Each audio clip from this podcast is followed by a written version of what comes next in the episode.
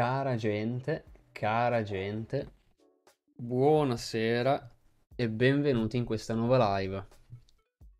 Carissimi, a tutti il benvenuto. Buonasera Biacco, che vedo che hai già scritto in chat. Buonasera, un piacere avervi qua.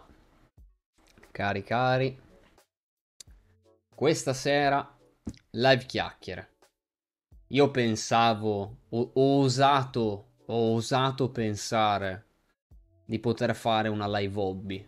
Ho avuto questa presunzione, questa presunzione di fare una live hobby stasera. Questa mia presunzione è stata disintegrata da una notizia. Una notizia un attimino grande.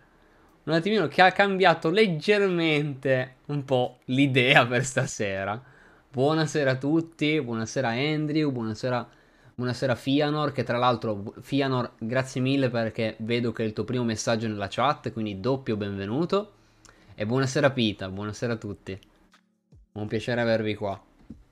E io ragazzi per stasera fino a ieri pomeriggio, faccio... no ieri sera, fino a ieri sera, ero convinto, ok a posto, domani live hobby normale, tranquilla. Eh, mi metterò un po' a dipingere, a continuare sti benedetti squat che sono lì che piangono.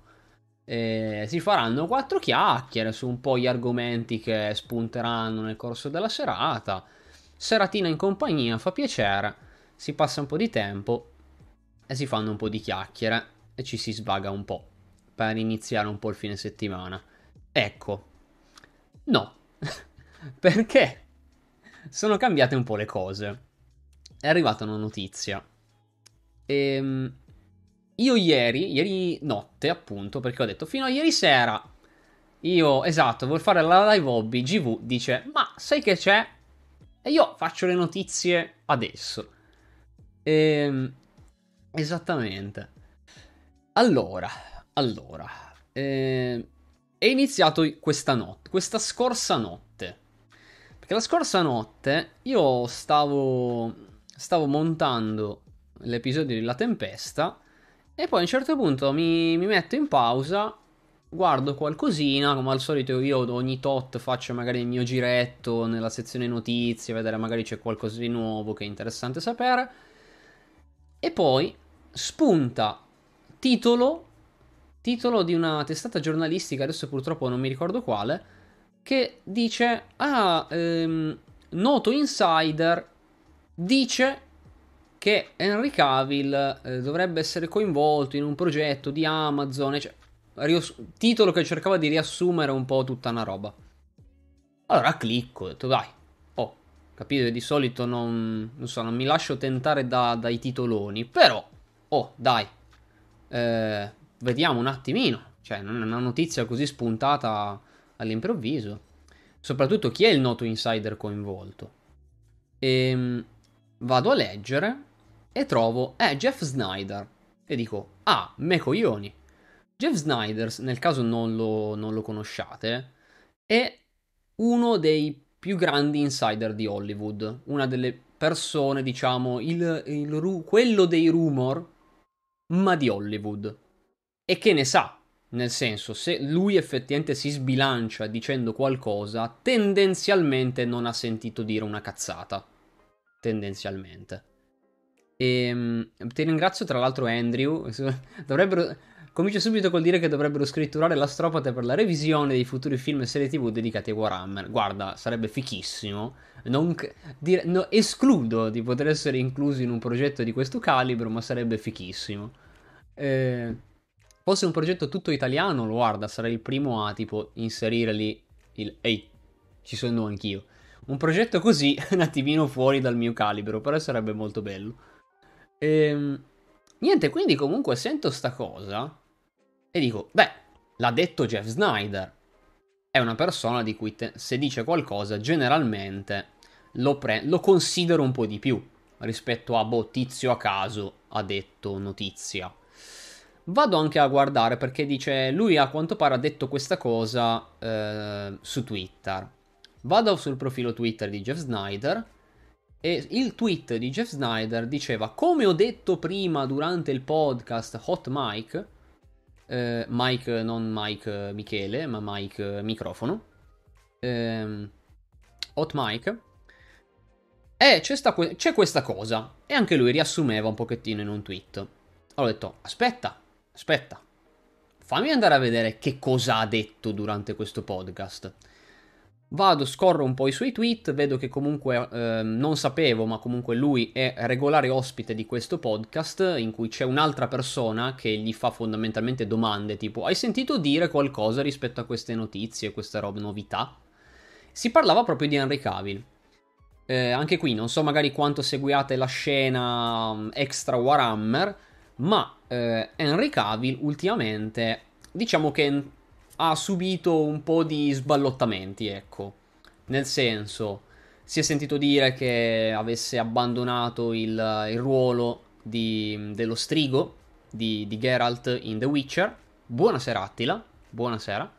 Ehm, non si sapeva esattamente perché, avesse, perché non fosse più presente in questo ruolo dalla quarta stagione in poi, nella terza ci sarà ancora, non ci sarà più nella quarta e tra, si sentiva dire che uno dei motivi era stato anche quella che in, in politichese, in PRS, si dice le divergenze creative.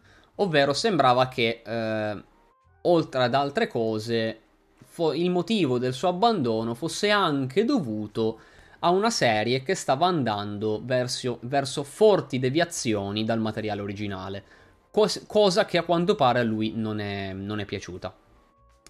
Quindi, oltre a questo, si è sentito parlare molto anche del suo ruolo come Superman. Tanti nel corso di questi ultimi anni hanno detto però comunque l'interpretazione di Cavill nel ruolo di Superman ci piaceva, quindi se gestissero un po' meglio i film ci piacerebbe rivedere Cavill come Superman, questo e quell'altro, se ne è sentito parlare tantissimo e poi recentemente è uscito, eh, già che si parlava appunto di Dwayne Johnson in chat, è uscito il recente film della DC con uh, Dwayne Johnson intitolato Black Adam. Personalmente non l'ho visto, però so, cioè, perché è rimbalzato ovunque questa notizia, che um, alla fine, non so se era in post credit, ma credo di sì, si vedeva appunto Henry Cavill di nuovo come Superman. Anche lì esplosa la notizia, uh, torna come Superman, madonna mia. Cavill stesso annuncia questa cosa e quindi sembrava anche un po', ah, ma stai a vedere che magari lui, tra magari anche un po' la questione, diciamo, di divergenza creativa, ha lasciato The Witcher anche perché magari sa di doversi occupare di Superman nei prossimi tempi? Potrebbe anche essere. Può essere. Solo che poi è spuntata un'altra roba. Cioè, davvero, Cavill in questo ultimo mese è stato assurdo. Ehm, la DC sta facendo tanti cambiamenti. James Gunn, già regista di tanti film e noto magari ai fan dei fumetti o dei cinecomic come regista dei film Guardiani, dei Guardiani della Galassia, ha preso un po' il, um, le redini, le redini del, del, progetto del DC Cinematic Universe o come cazzo lo vorranno chiamare, nel senso quel che è i film sui fumetti DC. E, ehm, lui è un'altra persona, saranno un po' i direttori di questo nuovo corso di Cinecomic DC, ma a quanto pare sembra voglia essere un po' una partenza da zero. Quindi sembra che in realtà verrà cannato anche il recentemente uscito Black Adam, nel senso sembrava dovesse essere il nuovo inizio quello, in realtà no. E, ehm, e da lì ha detto, ok, ma magari effettivamente Black Adam lo, lo, lo tengono, cioè hanno, hanno appena introdotto, reintrodotto Kevin come Superman, quindi lo conteranno, cioè farà quello, no? Invece no. Invece no. In realtà, adesso io mi sto informando da altre fonti anche abbastanza affidabili, si è sentito dire anche in questo caso eh, che in realtà la presenza di Cavill come Superman non fosse dovuta a un, eh, a un vero e proprio contratto. Nel senso, lui ha fatto questa apparizione breve sul finale di Black Adam, tuttavia non è stata un'apparizione scritturata secondo un contratto di nuovi film. Sembra proprio che eh, Dwayne Johnson avesse richiesto appunto Cavill come Superman, ma dalla DC gli abbiano detto no. non volevano. Forse perché fiutavano proprio quello che è successo adesso con Gunn, con il nuovo corso di DC, quel che è. Sembra che Johnson però sia andato a parlare con dei capi un po' più alti, sia andato direttamente a parlare con Warner e, e lì evidentemente li ha convinti. Quindi Cavill boh, ha accettato, ma non perché dovesse effettivamente apparire in nuovi film. È un boh, ha fatto quello. Lui ci ha contato, par- parrebbe, però invece no. Invece dopo gli hanno detto no, guarda, in realtà dalla DC non volevano già prima. E quindi lui si è trovato che ah, ha annunciato che doveva tornare e invece, invece no. Poi poco dopo ha dovuto annunciare che in realtà no, non lo faceva. E quindi era un po' in bilico. Mm, ciò non è che vol- voleva dire che Cavill improvvisamente avesse la carriera in crisi. No, perché sicuramente aveva terminato magari due ruoli che lo hanno sicuramente reso più famoso negli ultimi anni, ma comunque ehm, era già coinvolto in altri, in altri progetti, uh, tra cui ad esempio i progetti con Netflix. Uh, mi pare di capire che nei prossimi tempi debba essere anche coinvolto in un progetto legato a James Bond, quindi comunque la sua carriera, anche senza Geralt, senza Superman, andava da Dio. Andava tranquillamente uh, coi fiocchi. Ecco, questo giusto per fare un po' di background sul fatto che Cavill sta, era già in mezzo a notizie riguardanti le cose un po' nerdose, se così vogliamo chiamarle. Ehm, quindi, spunta questa roba qui e dici, madonna mia, Cavill è proprio nel bel mezzo di mille fuochi.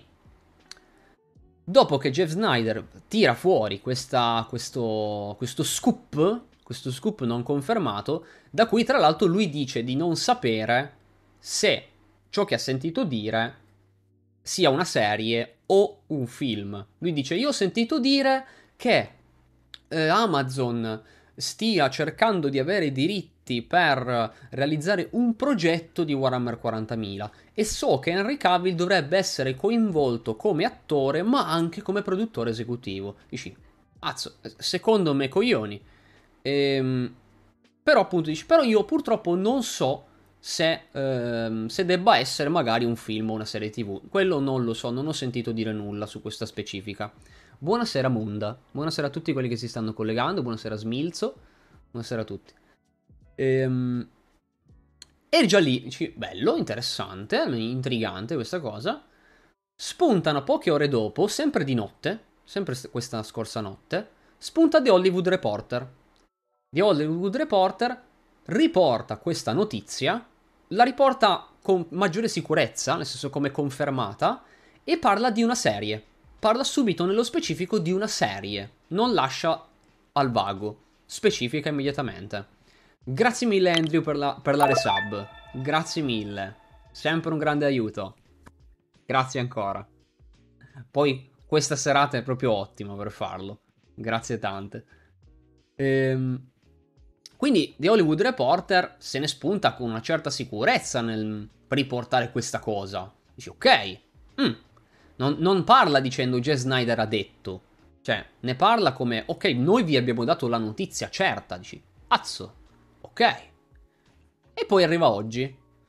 La notizia ovviamente questi, nel corso della notte eh, rimbalza ovunque, questa mattina si inizia a vedere ovunque anche in Italia. Ovviamente ormai è uscita. Cioè, se era, se era, vero, bisognava discuterne. Cioè, se era vero o falso, bisognava discuterne. Cioè, ne stavano parlando veramente troppe persone. Era sulla bocca veramente già di tutti. Ecco, infatti, la, la conferma. Arriva finalmente la conferma. Ne parla, ne, ne, ne parla Henry Cavill sui suoi social, su Facebook e Instagram. Ne parla GV, come abbiamo la schermata adesso davanti.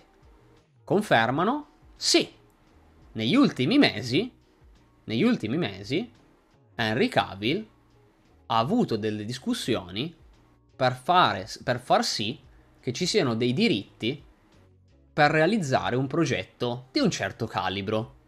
Di un certo calibro. Amazon sarà la, la compagnia che otterrà i diritti per la realizzazione di un progetto, ma attenzione, non è un progetto. Cioè sì, è un progetto, ma un progetto che ne contiene altri. Cioè, non è un film, non è una serie tv, è dei film delle serie tv. Dici, eh, Cioè, qui non basta nemmeno un me coglioni, ne, ne, devi mettere due insieme probabilmente. E quindi, cazzo, uff, pesante come cosa. E, ehm, lo annuncia, conferma tutto, lo tira fuori un teaser con questa immagine che stiamo avendo davanti. Lui mette un post con questo, questa, questo simbolo roteante che mostra un'aquila imperiale eh, di cui una parte si, si, si, si rompe, si rovina. E lui appunto conferma, sì, io sarò coinvolto come attore e come produttore esecutivo. Quindi lui dice, dopo 30 anni, anzi ve lo vado a prendere ragazzi, ve lo vado a prendere, ve lo piglio subitissimo, guardate. Mi piglio immediatamente il post, almeno non parliamo per ciò che mi ricordo del post, parliamo uh, effettivamente davanti alle informazioni specifiche. Andiamo a prendere il buon profilo di Henry Cavill, tanto è in cima alle mie ricerche. Benissimo. Eccolo là. Perfetto. Un bevi. Ah, ce l'ho ancora. Ho un poco di bevi, effettivamente. Eh? Mi è rimasto poco del bevi stasera. Però ce n'è ancora un pochettino. Ecco, appunto.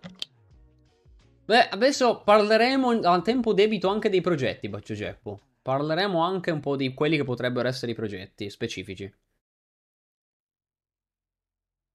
Allora, Eric Cavill appunto ci dice, per 30 anni ho sognato di vedere un universo di Warhammer in live action, quindi con attori veri. Adesso, dopo 22 anni di esperienza in questa industria, sento finalmente di avere il set di abilità ed esperienza affinché io possa guidare e rendere, dare vita a un universo cinematografico di Warhammer. Quindi, lui dà delle conferme, perché conferma tutto ciò che si era sentito dire. Si era sentito dire anche di un coinvolgimento di un'azienda, di una compagnia cinematografica chiamata Vertigo, e infatti lui lo conferma, conferma anche questo. Si, inis- si, unisce a Natalie Viscuso, purtroppo non conosco personalmente che cosa abbia realizzato nel corso della, del proprio lavoro questa Natalie Viscuso, magari mi informerò al riguardo, eh, della Vertigo, per appunto realizzare questa cosa e trovare come casa, diciamo, di questi progetti Amazon. Amazon quindi darà eh, i soldi, lui però appunto sarà non solo attore, cioè è un po' quella che dobbiamo subito denotare come differenza dal suo coinvolgimento come Geralt, come Superman, lì era solo, mettiamo sempre tra virgolette perché comunque erano dei ruoli belli imponenti, però era solo un attore. Lui gli è stata data una parte per quanto lui potesse dire magari la sua sul set, essendo ma comunque un protagonista, era pur sempre un attore che doveva fare quello che gli era stato detto nella sceneggiatura. Quindi era un'altra questione. Lui infatti con The Witcher si vedeva, lo, di- lo riportavano anche altri attori della, della serie, riportavano il fatto che lui comunque diceva, capitava che lui dicesse, eh però secondo me sarebbe buono prendere questa frase. Eh, e la fidanzata di Cowell. Ah, e Natalie Viscusa è la fidanzata e sapevo avesse una relazione, non sapevo fosse lei. Ok, grande, figo. Figo, gra- che bella relazione, amici. non, se- non, avevo memorizzato il nome della sua, della sua compagna. Grande. Gran figata allora. Beh, allora lavorano proprio bene, evidentemente. Cioè, quindi progetto tutto in casa. Gran figata. Che bello. Sapevo che fo- avesse una relazione con qualcuno che comunque era del settore, però non avevo, pro- non avevo proprio memorizzato il nome. Grazie mille, Boccio Ceppo, per la conferma molto utile. Ehm, quindi, appunto, eh, dicevo, era. Cioè, dicevano altri attori sul set di. Comunque, le interviste di The Witcher. Eh, gra- no, no, ma infatti, mamma Google, gran- grandissimo, va benissimo. G- grazie che magari qualcuno di voi si prodiga a fare ricerche contemporanee alle mie chiacchiere. Ehm, quindi, eh, dicevano proprio che lui sul set capitava che dicesse: Ah, sarebbe buono però prendere questa frase di questo libro di, di The Witcher. Perché è appunto è calzante per la questione, per la scena che stiamo girando. Cioè, vedevi comunque che era una persona che sapeva che cosa stava facendo, che, che, che, che serie aveva davanti.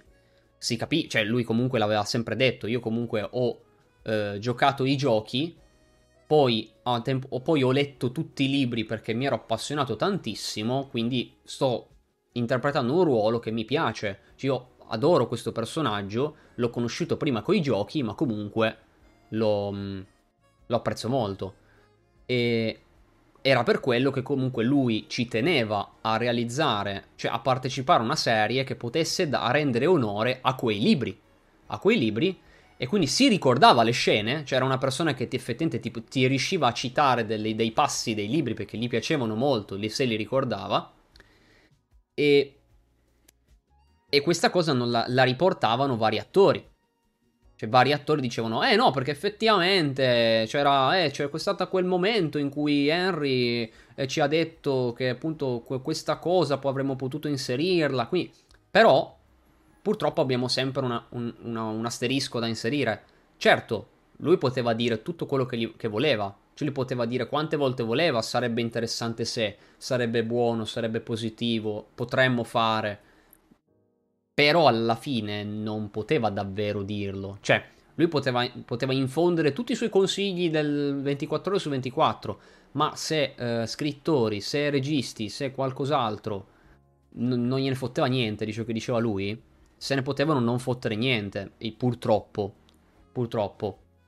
E quindi, benché io nel complesso abbia personalmente apprezzato in tutto sommato la, se- la seconda stagione di The Witcher, ma anche perché, vabbè, io ammetto, io non ho letto i libri di The Witcher, io da pro- totale profano ho abbastanza apprezzato la seconda stagione di The Witcher, comunque ho visto che si andava, fo- si andava già molto proprio per dirlo in francese a cazzi propri.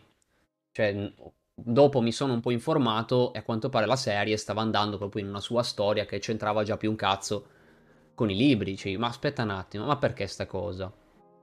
E ehm, perché appunto lui non può dire Superman è già una questione diversa, ragazzi, perché lì non si parla di un adattamento proprio di ah sì, questa è la storia di un certo libro e quindi la, re- la rendiamo, facciamo la trasposizione di quello. Lì è un po' diverso perché, ragazzi, è come dire, è un, è un altro universo, è un universo a parte con quei personaggi. Come ci sono gli universi a parte nei fumetti, quello è un universo cinematografico, quei personaggi, que- quei concetti, però è un'altra storia. Quindi non vuole essere un, un ricalco. E, ehm, quindi quella è un po' un'altra questione rispetto a, rispetto a The Witcher. Qui è diverso perché lui non è solo ah mi hanno ingaggiato, non è un ah loro hanno fatto i fatti loro e, eh, e io sono stato chiamato a un certo punto come appunto è successo con Superman, come è successo con The Witcher. Mi hanno coinvolto e guardate che bello, sono contento perché mi hanno chiamato come attore per poter partecipare a sta serie o a sto film o quel che è. No. L- lui è quello che era direttamente in mezzo alle trattative per farlo. L- lui è quello. È il, appunto, è il produttore esecutivo. Cioè lui ci mette i soldi tanto quanto ci li mette. Cioè, sicuramente Amazon magari ce ne mette di più di soldi perché ne avrà magari. Nel, il complesso di Amazon ne avrà di più. Ma comunque lui, lui stesso ci mette i soldi e ci mette la, la direzione creativa non è solo il abbiamo, l'abbiamo preso come attore per fare il protagonista perché è fico, perché gli piace Warhammer, quindi lo mettiamo qua. No, lui è qualcuno che ha letteralmente partecipato a far sì che questo accordo esistesse. Insieme a quanto adesso abbiamo capito a una persona che non è nemmeno solo un'altra persona del, dell'industria, ma insieme a quella che anche la, la, sua compagna. Quindi, cioè, è un attimino proprio intimo come progetto, come, come desiderio di volerlo realizzare. E... Quindi, a, mh, se lui adesso, che ne so, a un certo punto facesse la stessa cosa, tipo, eh, però sarebbe buono se facessimo cosa X, e lo ascoltano, perché devono farlo.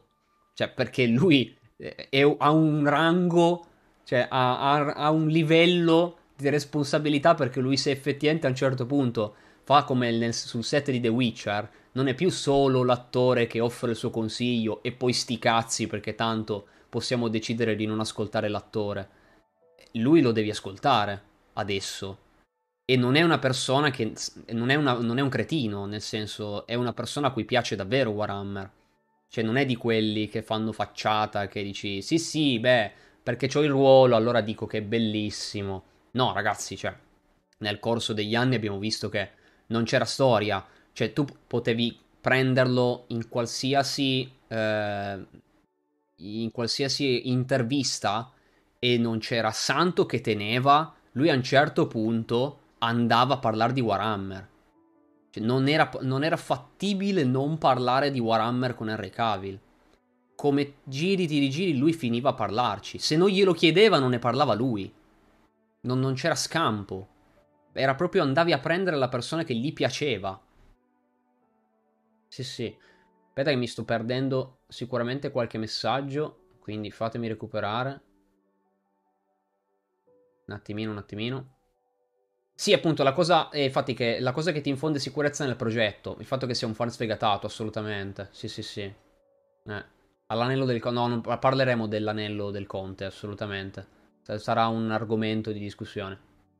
E parleremo anche delle storie. No, tranquilli che pian piano si arriva a tutti, tutti i discorsi, tutte le, le questioni di cui tra l'altro oggi ragazzi nei commenti del post sia su Instagram che su Facebook del post in cui ho, ho parlato di questa cosa vi siete scatenati tantissimo, avete detto una marea di roba. Eh, parleremo del capoguerra culo? Sì, lo voglio, assolutamente ragazzi, voglio la realizzazione, voglio su, in live action, nemmeno con CGI, eh, no, live action con trucco, con uh, animatronic, capoguerra culo, assolutamente. Il personaggio migliore di Warhammer 40.000 è canonico, non potete negarlo, esiste, quindi bisogna farlo a parte le troiate, eh, dicevo, tra l'altro ho visto anche che c'è un altro primo messaggio in chat. Devris, benvenuto. E siamo come al solito doppio benvenuto perché è il primo messaggio in chat. Ti sei perso molto? Non credo, no. Per ora abbiamo fatto più che altro un po' un, uh, un riassunto di quello Cavill, in cui Cavill è stato un po' recentemente coinvolto. Stiamo arrivando adesso a parlare effettivamente di questa cosa. Quindi no, direi che non ti sei perso molto. Stai tranquillo.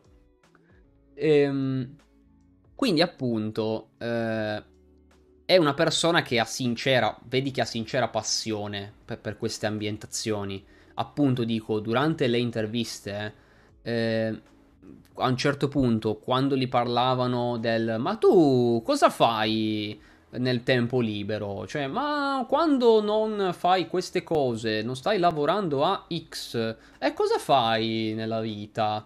Con cosa ti diletti? Ovviamente tantissimi attori che magari ti vengono a dire, eh, faccio sport, faccio quello, faccio l'altro. Ognuno ha i propri hobby, nel senso non sono roba inferiore. Solo perché è roba considerabile più normale, non è meno considerabile, ma comunque roba normale.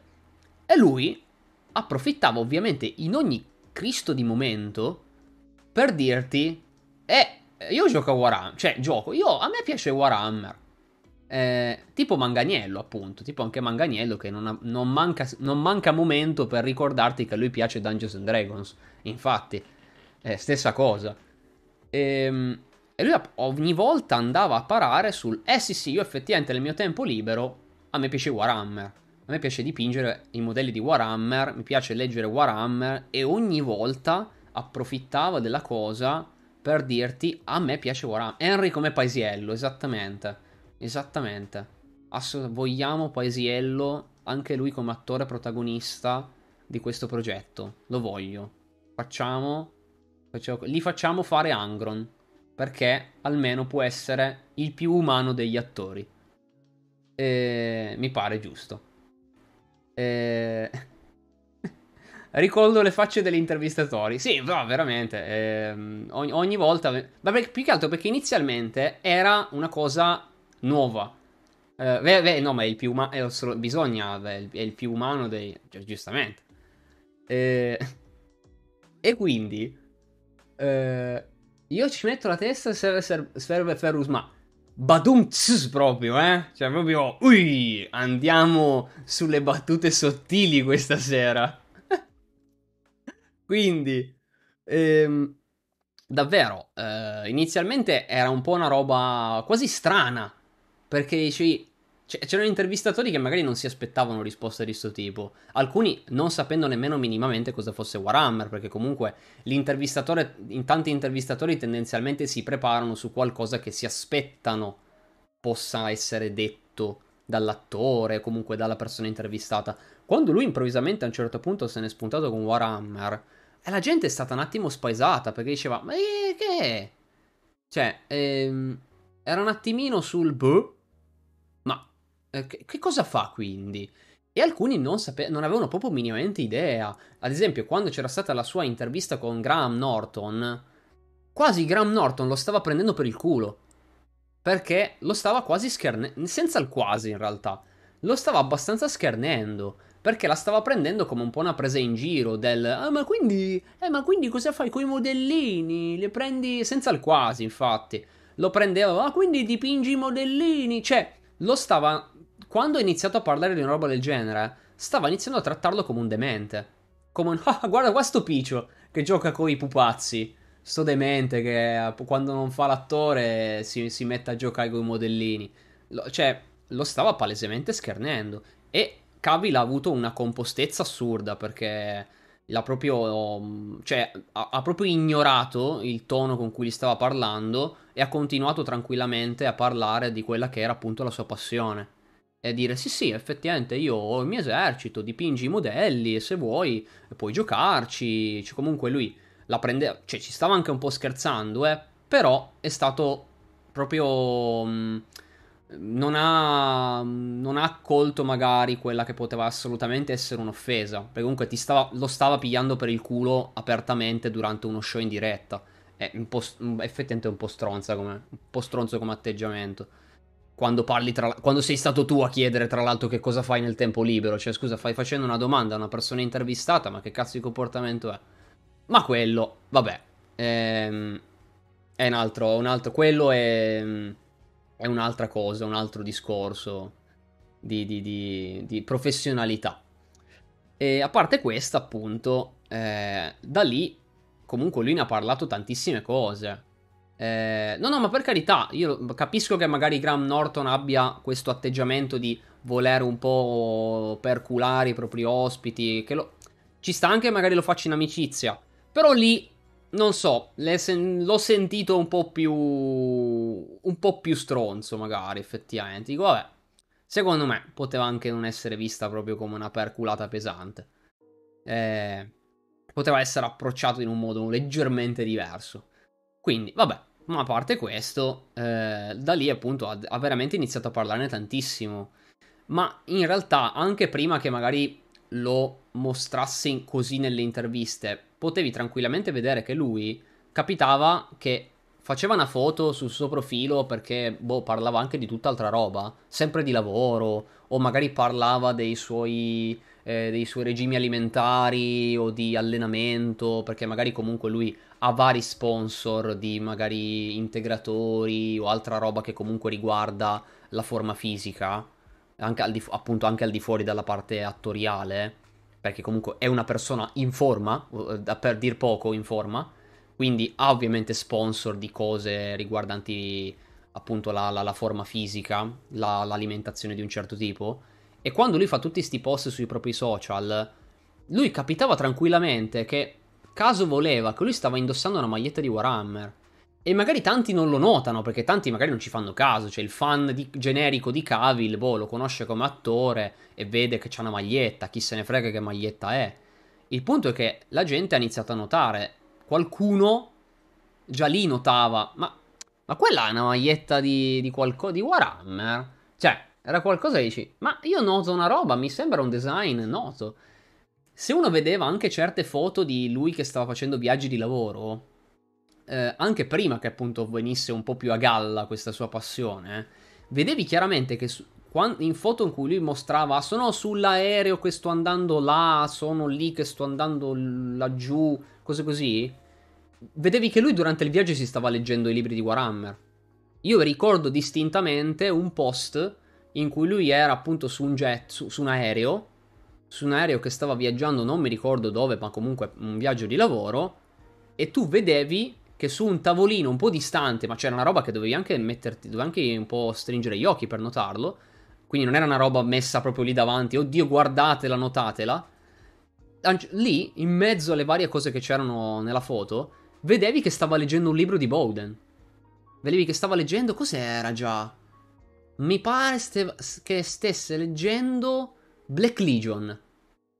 Mi pare di ricordare che il libro coinvolto era Black Legion di Aaron Dembski Bowden. Su Bowden sono sicuro. Non mi ricordo qual era di Bowden, ma mi pare fosse eh, Black Legion, il secondo della, della sua serie sulla Legione Nera. E infatti dicete, mica che figo, pure buone letture tra l'altro, cioè, non, è, non, stai leggendo nemmeno un libro di merda, stai leggendo anche un libro molto bello, cioè tra, tra davvero i più belli. Ehm... Quindi niente, è stata una roba, un'evoluzione assurda, perché da parlarne ogni tanto è stato un costante che qualunque lavoro faceva, lui doveva parlarne, doveva tirare fuori il suo di devo dire qualcosa su mi piace Warhammer, faccio Warhammer, gioco ai videogiochi di Warhammer, mi sto ammazzando di, di... mi sono fatto il PC solo perché devo giocare a Total War Warhammer 3. Eh... Quindi, boh, eh, passione assurda. Solo recentemente diceva che ultimamente sta passando tipo 4 ore al giorno, ogni giorno, su Total War Warhammer 3 perché sta mandando avanti una campagna. Quindi grande. Grande be- Non so che campagna stia portando avanti. Mi pare forse perché sta giocando la, la Immortal Empires. Mi pare. Perché forse l'aveva detto da una parte. Mi pare stesse dicendo che. Ore di routine, tra l'altro. Mi pare stesse dicendo che sta giocando la Immortal Empires. Eh, non so cosa sta usando effettivamente. Non lo so. Non lo so. Forse aveva detto qualcosa. Eh, lì poi ovviamente dovresti andare a, ri- a trovare tutte le robe che ha detto ovunque.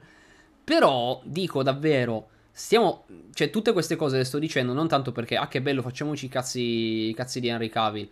Ma più che altro lo sto dicendo perché per proprio far capire che stiamo parlando di una persona che ha veramente passione per queste ambientazioni, gli piacciono davvero e, e gli piace davvero approfondire, leggere, giocare, cioè proprio davvero appassionato davvero appassionato.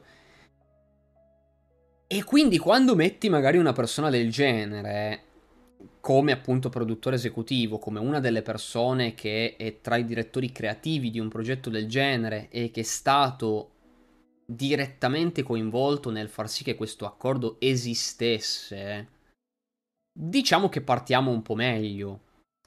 Perché ovviamente ci, sia, ci sono un po' queste, queste discussioni? Perché quando si sente parlare di Amazon, purtroppo scatta magari il brividino. Ma più che altro per i recentissimi accaduti, recentissimi avvenimenti. Perché qui anche c'è un discorso appunto elaborato da fare.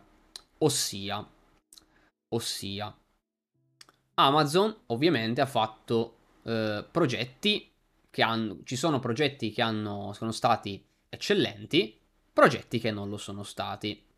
Purtroppo adesso siamo un po' reduci, recenti da un progetto che invece non è stato proprio dei migliori e quindi purtroppo tanti vanno lì.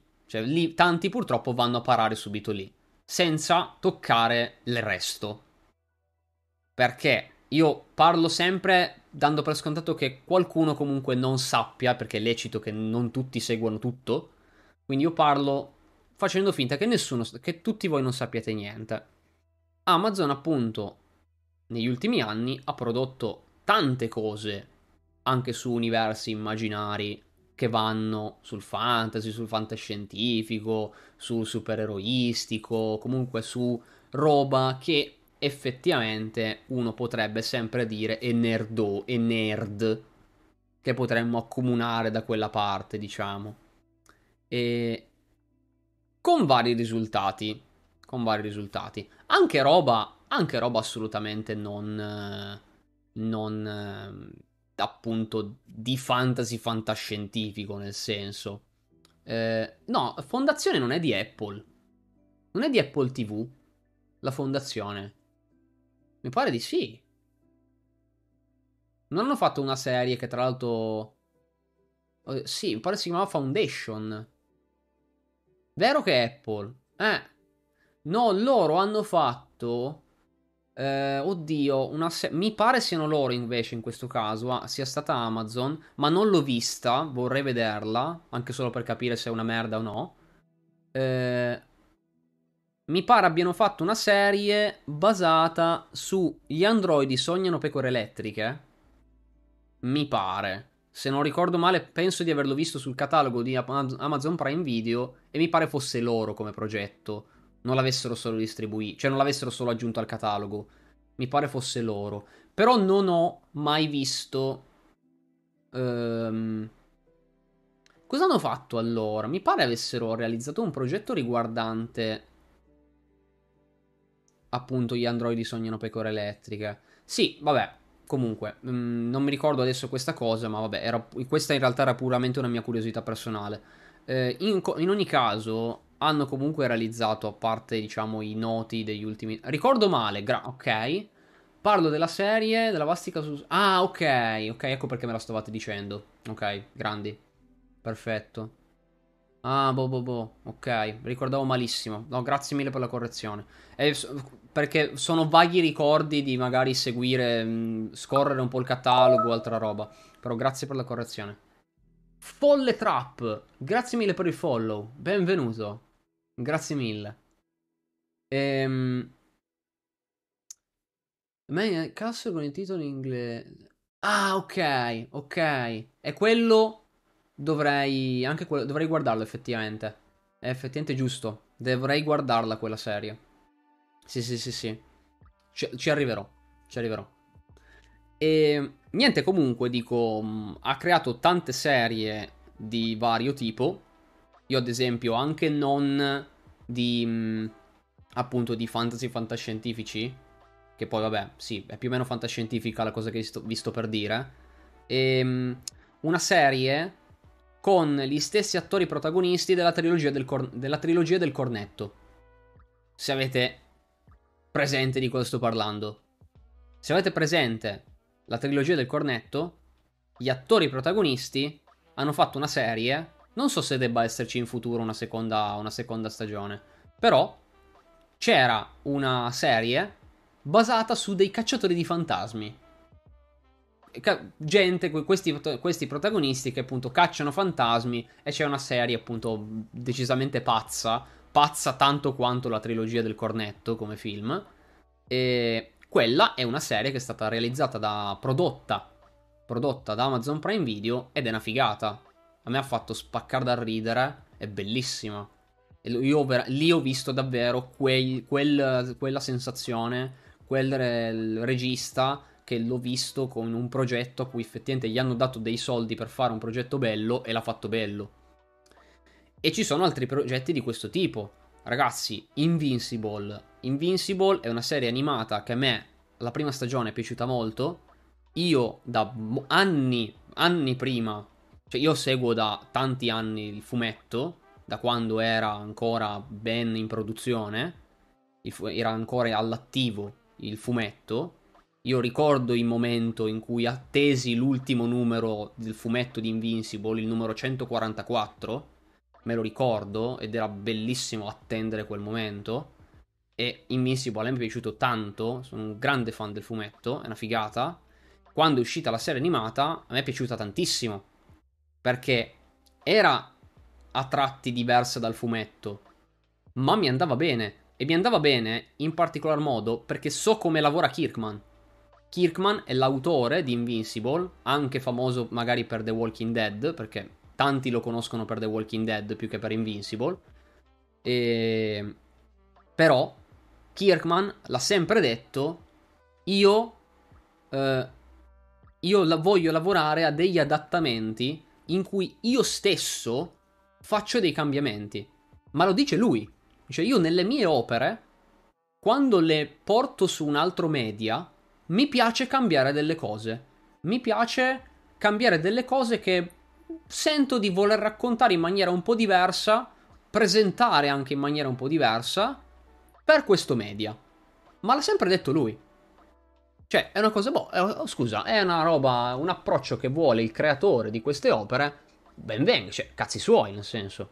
È lui che vuole trattare le sue opere in un certo modo. E, ehm, quindi, poi abbiamo The Boys. The Boys anche è un progetto che comunque ha avuto un enorme successo. È stato accolto davvero molto bene. Continua ad essere accolto molto bene. A me piace davvero tanto. C'entra con i fumetti? Poco. Davvero poco. Diciamo che sì, magari i temi sì, ma c'entra poco con i fumetti. È una. È, è molto un, un, reinterpretato The Boys. Cioè, non c'entra quasi un cazzo. Cioè, prende. Dico, prende magari le tematiche. Prende degli eventi, dei personaggi. Però. Definizione scientifica, assolutamente. Però. È. Eh, è comunque una serie che, benché sia chiaramente molto diversa dal materiale originale, è comunque una bella serie. È comunque una serie che comunque alla gente piace. Non la dice no, è una merda, fa schifo, è una roba orribile. No, la gente attende, adesso sta attendendo tanto la quarta stagione. Ora, questo anche, appunto, anche The Legend of Vox Machina. The Legend of Vox Machina parliamo ancora una volta, un'altra volta di un adattamento di una serie di campagne di Critical Role che dopo anni, partito inizialmente come progetto crowdfunding su Kickstarter, è stato poi preso in mano a livello di produzione da Amazon, sono riusciti oltre ai soldi del crowdfunding, del, del Kickstarter, sono anche riusciti ad avere una partnership con Amazon, quindi da avere i soldi per la produzione da parte di Amazon, e hanno realizzato una serie che riuscisse ad adattare sul, uh, sotto forma di animazione quella che è un arco, un arco, il primo, che non è il primo che hanno giocato in realtà, è ben oltre l'inizio delle loro ruolate, e, ehm, perché è un arco narrativo, quello che si è visto nella prima stagione di The Legend of Vox Machina in realtà è, una, è un arco narrativo che è già abbastanza avanti con la storia, ma c'è, c'è, un motivo, ragazzi. Non so se non so anche, vo- anche qui tra di voi chi conosce un po' Critical Role e ciò che sta dietro un po' a Critical Role, in particolare magari agli inizi di Critical Role, ma la decisione di iniziare da quel punto non è stata a cazzo di cane. E no, non è la seconda campagna. Mm, ti spiego. Allora, loro avevano già giocato una loro campagna, cioè la giocavano in privato. La giocavano in privato. Poi, a un certo punto, si sono trovati per giocare insieme. Si sono giocati per tro- trovare insieme. E, ehm, era stata, ad esempio, letteralmente una serata in cui giocavano. E poi hanno iniziato a giocare regolarmente. Alcuni, tra l'altro, con delle paranoie. Tipo, Liam inizialmente pensava di non essere piaciuto a nessuno. Aveva tipo scritto mi ricordo era stato raccontato che aveva, mh, mm, fatto un, aveva scritto un messaggio sulla loro chat di gruppo e tipo nessuno gli aveva risposto ne- nelle 24 ore successive e quindi era andato in paranoia perché pensava che, nessu- che non fosse piaciuto e che quindi eh, lui era piaciuto tantissimo la serata e dice no ma quindi allora non mi chiamano più perché non sono stato simpatico agli altri. Si è imparanoiato tantissimo e- ed erano gli inizi poi hanno iniziato a trasmetterlo su, sul canale di Geek and Sundry. E lì però non c'erano solo i giocatori che voi vedevate a schermo, cioè di cui ve- voi vedete i personaggi in The Legend of Vox Machina. Non c'erano solo loro. C'era anche un altro, un altro, perso- un altro giocatore che giocava con loro che interpretava un Dragonborn. Lui era un giocatore fisso, ha giocato per un bel po', giocava con loro da fin da prima che trasmettessero. Il Dragonborn. Lui era un, era un Dragonborn. Ammetto non mi ricordo la classe. Non, ho un vuoto totale sulla classe purtroppo. Ma era un Dragonborn. E ehm, quindi mh, mm, giocava con loro da tanto tempo. Purtroppo questa persona a un certo punto è stata cacciata. È stata cacciata per problemi che erano personali, nel senso con, personali ma che comunque purtroppo invadevano anche la vita degli, al- di, di, degli altri partecipanti, cioè era iniziato a diventare un po' molesto, iniziava ad avere problemi di alcolismo che di- iniziavano un po' a sfondare troppo nel, nel, nel non adatto. E quindi i rapporti con questa persona si sono spezzati anche perché a un certo punto questa persona ha usato dei soldi che non doveva usare lui. E quindi ci sono stati grossi problemi con questa persona, si sono allontanati da lui e quindi non è stato più presente nelle loro giocate e da lì comunque Critical Role è andato avanti ma senza questa persona. Infatti, in The Legend of Vox Machina, in realtà tecnicamente lui c'è in quell'arco narrativo. tecnicamente il Dragonborn è ancora lì. Però abbiamo fatto finta che non ci, che non ci sia mai stato. No, Bello questo. Beh sì, la sua partecipazione è stata stupenda. Mi è piaciuto molto in questa prima stagione. Ehm, teoricamente doveva esserci, ma non c'è per ovvi motivi. E però appunto sono riusciti a trasporre bene questa prima stagione con un progetto che adattava qualcosa di già iniziato per farvi capire. Due personaggi di, de, del gruppo già, sono già morti una volta. Eh? Cioè, il personaggio di, il personaggio di Ashley, Ashley Johnson, quel, la, mm, eh, la chierica, la paladina. La chierica o la paladina? Porco di, ho, ho, ho, il, ho i vuoti adesso stasera. Di, di, perché sono troppo concentrato sul, sul Warhammer. La chierica, sì. Ho un vuoto totale adesso. Sì, lei. Oh. Ehm, lei era già... Um, e infatti è chierica, perché è paladina? Chierica era già morta. Cioè, lei è già morta una volta. È il motivo per quei capelli bianchi.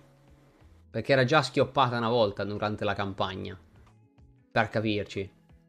Ehm... Nella raccolta delle graphic novel non lo hanno tenuto. Ma davvero? Sai che non lo sapevo? Io non l'ho mai lette le graphic novel, effettivamente. Non lo so. Ma sì, perché tecnicamente lui è canonico. Cioè, lui esiste. Nel senso, nelle ruolate, lui esiste. Non è che è stato tolto che non è mai esistito. È stato tolto che gli è stato dato un finale al personaggio. Ma non c'è più.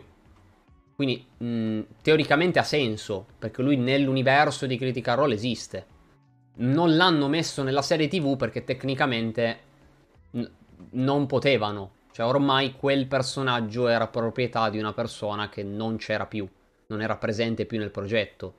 Nelle ruolate semplicemente non lo nominano più, non lo considerano più, però magari hanno avuto l'hanno inserito lì, ma poi in un progetto di questo tipo non l'hanno incluso. Comunque, e anche lì è un adattamento. Posso metterlo in pausa questo video? Basta. Ehm, dicevo. E si tratta anche lì di un adattamento. Un adattamento particolare perché appunto non stiamo parlando di un libro, di un qualcos'altro, ma stiamo parlando di una giocata di gioco di cioè di una campagna di gioco di ruolo trasposta, quindi è un'altra roba ulteriormente particolare, ma comunque un adattamento di non solo un'ambientazione, ma un adattamento di pro- una vera e propria storia che tu stai tra- di nuovo riraccontando in un altro media. E questi sono gli esempi comunque buoni. Perché ovviamente la gente è un po'. ci sono un po' la gente che reagisce male? Perché oltre a numerosi progetti davvero belli, quindi appunto uh, The Legend of, of Vox Machina, Invincible, The Boys, la serie appunto con i protagonisti della trilogia del cornetto che purtroppo non mi ricordo come si chiama la serie, ma comunque quella serie sui cacciatori di fantasmi, molto bellina. E, ehm, e varie altre serie sono progetti davvero molto fighi che sono riusciti bene. Purtroppo però ultimamente diciamo che la sensazione di tanti nei confronti di Amazon è stata un po' peggiorata perché tanti sono rimasti scottati. Buonasera Pone, tra l'altro, buonasera. E tanti purtroppo sono rimasti scottati dal trattamento che è stato dato alla ruota del tempo. Qui, ragazzi, mi cogliete in una totale ignoranza, io non ho mai letto un libro della ruota del tempo, quindi purtroppo parlerò semplicemente da quello che so delle reazioni delle persone quindi purtroppo non so di cosa sto parlando in questo caso, ammetto la mia totale ignoranza. E... Però so, ho saputo, che comunque tante persone appassionate di questa saga di libri sono rimaste, se non scottate, peggio. Perché pare che appunto sia stata trattata male. Perché non è, non è stata una buona trasposizione. E anche qui, PG guerrandizzati. Ok, si dice così adesso. Va bene. E è stata quindi una serie che a quanto pare non è stata trattata al, um, al meglio. Almeno appunto da quello che io vi dico so dalle persone, anche appunto adesso mi dici anche tu Baccio Geppo, da persone che conoscono la, la, la serie di libri e quindi sanno bene o male qual è il materiale originale che poi sono andati, hanno tentato, volevano almeno vedere in una serie, in una serie tv. Si è sentito tanto parlare abbastanza di quello, ma ovviamente si è sentito un po' di più parlare di un'altra serie. Ah, in che buco mi sto cacciando questa sera. Di un'altra serie. Gli anelli del potere. L'anello del conte. Gli anelli del potere. Ecco. Ah, gli anelli del potere. Mannaggia, che argomento che tratteremo stasera. Ah, Dio santo. Ecco, esatto, dai, bravo Fianor, esattamente. Almeno ti hanno fatto conoscere i libri della ruota del tempo. Vedi che comunque, nel male, almeno hai conosciuto una saga di libri che magari ti è piaciuta. Quindi gran, gran cosa. Potremmo andare avanti. Eh, guarda, guarda. Uff, uff. Ah. All'inferno ci va una sola volta, fare con il tappeto rosso. C'hai ragione, c'hai ragione. Cosa ho nominato? No, infatti, ragazzi, madonna mia, cosa ho fatto? Cosa ho detto? Ah, ah, ah, Dice of Cringe. E niente, morto. Quindi, eh, dicevamo, compostezza. Dicevo, eh, allora, anelli del potere. Allora, buonasera Furious. Buonasera. Che mo- in che momento che sei arrivato Furious? Gli anelli del potere è una questione che non è spinosa, cioè è tipo proprio un riccio che chiuso e che tu ci ficchi uno schiaffo fortissimo sperando di non farti male. Ecco, ehm... questa serie è partita male. È partita male perché si sono scoperti dei retroscena sulla realizzazione degli anelli del potere ed è stata una serie in cui appunto Amazon ha cercato di prendere i diritti del Signore degli Anelli, non li ha ottenuti in realtà, ha ottenuto delle cose, di, di, pezzi, frammenti di materiale, roba, come se io prendessi tipo i diritti di Warhammer 40.000, ma al posto di avere i diritti, che ne so, almeno del regolamento base, ho i diritti, ma, boh, del delle note a margine del Codex Orchi che vanno già bene. E, eh, del, e dell'indice del, del settimo manuale di risveglio psichico. Così. E dici, ah, beh, cazzo, hai tanta roba eh, su cui basarti. Boia. Quindi è partito un po' una roba. Ovviamente questa cosa non si sapeva fin da subito. Però quando è uscita fuori, sono lì che hanno detto: Scusa, ma tu vuoi fare una serie su, sul Signore degli Anelli e non hai nemmeno i diritti del Signore degli Anelli. Aspetta, ma aspetta un momento. esatto, ho i diritti del codice a barre del Silmarillion. Ma scusa un attimo. cioè, oh. e quindi, cioè, era stato un attimino cioè, ha lasciato del, delle ovvie perplessità questa cosa. Perché dici, scusa, ma quindi che cosa andate a trattare? Se ovviamente voi tantissima, co- tantissima roba non potete nemmeno nominarla perché non avete i diritti per poterla anche solo citare in una frase. Vedo, è difficile. Difficile.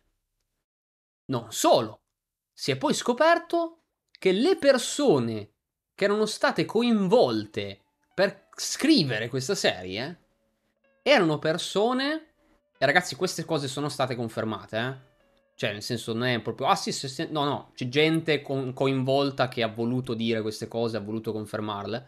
Si è saputo che le persone che hanno scritto questa serie, a parte che erano persone che tipo, ma chi sei? Cioè, erano tipo. Benvengano i neofiti nella, nell'industria, eh, per carità, non sia mai che bisogna fare per forza nonnismo e devi per forza essere quello che lavora da 40 anni nel settore. Però, per un progetto di questo calibro, di questo calibro, sono spuntati due scrittori che erano a malapena citati come creatori di un cortometraggio che tipo, boh, chi l'ha mai sentito? Dici, boh. E a quanto pare hanno ottenuto lo, la, la possibilità di scrivere questa serie perché hanno fatto colpo. Cioè sono arrivati te, sparando quella che per loro era un'ideona. Hanno, quanto pare, durante l'incontro con i, con i vertici di Amazon, so, non sono professionisti, sono presi dalla strada, no, certo. Ma infatti è ma perché lavoravano nella meccanica di precisione anche loro. Poi si sono dati alla, alla, al cinema. E, ehm, e quindi ne, nell'incontro con i vertici di Amazon si sono presentati te- parlando in elfico. Cioè, hanno voluto fare colpo con i vertici di Amazon parlando in antique- nel Quenya. Tentando di fare. Di, ah, mica, vedi, guarda che noi sappiamo, eh. Il Signore degli Anelli. Perché, ehi, guarda che parliamo. Guarda, noi parliamo l'elfico, eh. Quindi sappiamo di cosa parliamo. Va bene. E ho detto, ti giuro, ti giuro. Ti posso giurare questa cosa. È stato confermato da più, da più persone che loro hanno voluto fare colpo coi vertici, te- millantando conoscenza, proprio tentando appunto di parlare di, di ah vedi, noi conosciamo l'elfico di Tolkien, noi conosciamo a tal livello le scritti di Tolkien, perché sappiamo l'elfici. Poi possiamo discutere del fatto che questi qua sono dei rincoglioniti che si sono fatti abbindolare da sta cazzata. Però quello è un altro discorso da, da considerare, è un altro discorso a parte. Cioè, bravi vertici di Amazon. Porca merda, siete veramente dei geni. Di- disse la stropate su Twitch, un'azienda posseduta da Amazon. Ma... Bravo Twitch. No, non, non sentire queste cose. Eh, dicevamo.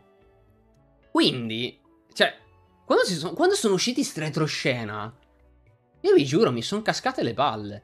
Perché ho detto, no, ma dai, ma ragazzi, ma non è possibile che sia... Cioè, davvero, ma per un progetto di questo calibro sto sentendo sta roba. Ma non è, ma non è possibile. Ma non è vero. Ma poi anche lì dici, ma scusa, ma la Tolkien Estate, che tira fuori dei casini allucinanti appena qualcuno osa toccare le, le, le, qualsiasi cosa che riguarda il Signore degli Anelli. È lì che, madonna mia, qualcuno dice una sillaba e lì che ti, si incazzano come delle iene. Si sarebbero dovuti incazzare anche per certe cose dei videogiochi, del, dell'ombra, dell'ombra di Mordor e l'ombra della guerra. In particolare, anche ancora ancora l'ombra di Mordor. Ma l'ombra della guerra tira fuori delle gran troiate, ragazzi, che madonna mia. Brividini anche lì. Ehm, quindi, boh. Però, dici, vabbè, non lo so. Eh, cosa esce? Cosa tirano fuori? E poi tirano fuori delle cose che visivamente sembravano una roba. Uh, allucinante. Mi mostrano gli alberi. Che dici, Madonna mia, se fai vedere una roba del genere a un fan di Tolkien, si bagna la notte. Dici, ma che screenshottate prepotenti mi state mostrando? Sembra un progetto maestosissimo.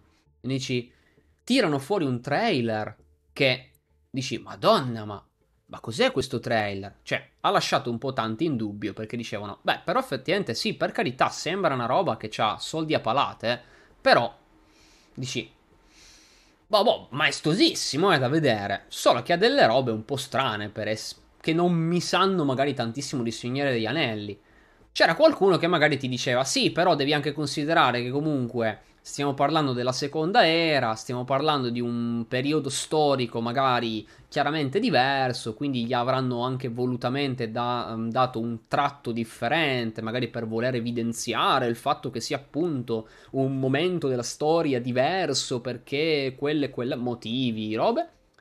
E quindi c'era gente che cercava almeno di salvare, ma non giustificare, eh? c'è anche solo per sincera curiosità dici magari è una roba di questo tipo, che magari hanno voluto tirare fuori delle cosettine un po' diverse perché, perché è un periodo storico che vogliono farti capire che è diverso. Dici, vabbè, boh, va bene, cioè, vediamo, non lo so.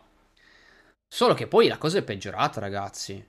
Cioè, davvero, le persone che ingaggiavano per parlare decentemente di sta serie era gente che prima di essere chiamata su sti canali loro non avevano mai parlato minimamente di Tolkien, cioè proprio presi a caso per dire oh, eh, voi siete influencer gran- grandi, eh, ci parlate un po' di bene di sta roba, di sta roba del Signore degli Anelli, ma casissimo. Gente che poi dopo, la- dopo l'uscita di sta serie, se tu vai a prendere sta gente, che tra l'altro hanno pure rimosso le interviste dai canali ufficiali di, di Prime, ma se uno riusciva ad andarsi a, pescare sta gente, questi qua dopo l'uscita della serie non hanno mai più parlato di sta roba. Ma mai. Cioè tu vai a prendere i vari influencer che hanno parlato, che sono stati intervistati su quanto attendessero gli anelli del potere. Non, no, non tirano fuori parola, eh. Non gliene frega assolutamente nulla. Sono stati chiamati perché erano gente genericamente famosa che aveva un po' di seguito ma che con Tolkien non ci aveva mai avuto che spartire. E quindi, cioè, davvero è stato un. C'è stata una realizzazione dietro che lasciare perplessi è proprio. Cioè, boh. Cioè, lasciamo perdere. E poi anche a livello di, di, di, di, Anche non di trama, ragazzi. Cioè, io ho visto delle cose con dei costumi. Dei cost... ma, ma voi avete visto le armature che hanno? Cioè, ragazzi, ma ci sono delle armature che sono delle magliette. Ma magliette! Vi giuro, vi, se non l'avete viste, io vi invito a cercare delle foto. Se non volete proprio vedere dei pezzi, ma delle foto. Foto che sono state tra l'altro mostrate, non che qualcuno mentre guardava la serie ha messo in pausa per evidenziare il difetto. Cioè, no. Mm, cioè, schermate che sono state usate e proposte nelle riviste per materiale commerciale. Cioè, roba che la produzione ha voluto mostrare per dire: sì, sì, questa è una figata, eh. Fallo vedere. Fallo vedere nel, nel, come copertina degli articoli, come pubblicità. Cioè, fai vedere sta roba. Non il fan che magari dice: Ah, guarda che in quella scena si vede che non hanno rimosso, rimosso il bicchiere Tipo come quando in Game of Thrones c'era, gente, c'era la gente che cacava il cazzo perché... E guarda che sullo sfondo si vede la tazzetta di, di Starbucks. Si sono dimenticati di toglierla. Vabbè, sti cazzi, raga, l'errore, l'errore in scena capita. Cioè non si intende una roba del genere. Materiale usato perché voleva, pub- le pubblicità volevano mostrarlo. E c'erano roba in cui c'era veramente gente che era in armatura e avevano le magliette. Cioè sotto un corpetto vedi che fino al braccio avevano un'armat- un'armatura. Qui, al petto, avevano una maglietta. Una maglietta con la texture. Ho detto, no dai, ma è ridicolo ragazzi, ma questo c'ha un... Ma c'hai miliardi dietro come budget sta roba. Ma come mi mettete... Con un budget della Madonna mi mettete le magliette? Ma siete pazzi? Cazzo, ma non la, face- non la facevano i film, la trilogia di, di, di, di Jackson con, con, il Signore degli Anelli che hanno fatto cazzo le armature a mano hanno fatto. Si sono rotti le dita quei poveri cristi per fare le armature ad ogni, ad ogni santo attore e ogni santissima comparsa. E voi mettete le magliette. Uh! Ma ma non potete pisciare lunghissimo millantando miliardi di budget di Madonna mia ragazzi questo è il più grande progetto della cima- cinematografia del pianeta che verrà mai nella storia e le magliette. O una marea di altra roba che appunto davvero le magliette sono un, sono ver- le magliette sono un esempio, sono una metafora in realtà per riassumere tanta altra roba. Cioè, quindi dico, boh, cioè, la maglietta è una cosettina, però Veramente. Ehm, e poi, appunto, quando si è effettivamente vista la serie, tantissimi dicevano, boh, sono rimasti terribilmente. L'esercito che spunta da tre navi, no? Certo, vabbè, anche lì dici, minchia, le navi come di certi videogiochi che dici, vabbè, questa nave è un po' piccola a livello di, fo- di, di modello, però ci starà così tanto. E quindi no, è stato davvero una roba per cui tanti hanno detto, mio Dio, ma che schifo. Ci avete tirato fuori che doveva essere un progetto della Madonna. E poi è uscita una merda. Eh, ho, finito, ho finito ufficialmente il baby, ragazzi. Purtroppo il Fuse T è morto. È finito. Ehm, però, eh, House of the Dragons vorrei vederla effettivamente. Io anche lì purtroppo io sono rimasto molto scottato dalla, dallo, dalle ultime due stagioni, in particolare dall'ottava ma già dalla settima di, di Game of Thrones. Quindi ero un po', un po' scettico. Un po' anche lì dicevo, mm, eh, non lo so se la guardo perché mm, non saprei. Ehm, per ora non l'ho ancora guardata. Ho detto gra- grazie mille, grazie mille. Dalla regia, dalla regia arriva il baby. Eh, grazie mille. E quindi io ero rimasto molto... Mm, non lo so. Però poi... Però poi, a quanto pare, è uscita una roba buona. Ho detto, beh, cazzarola.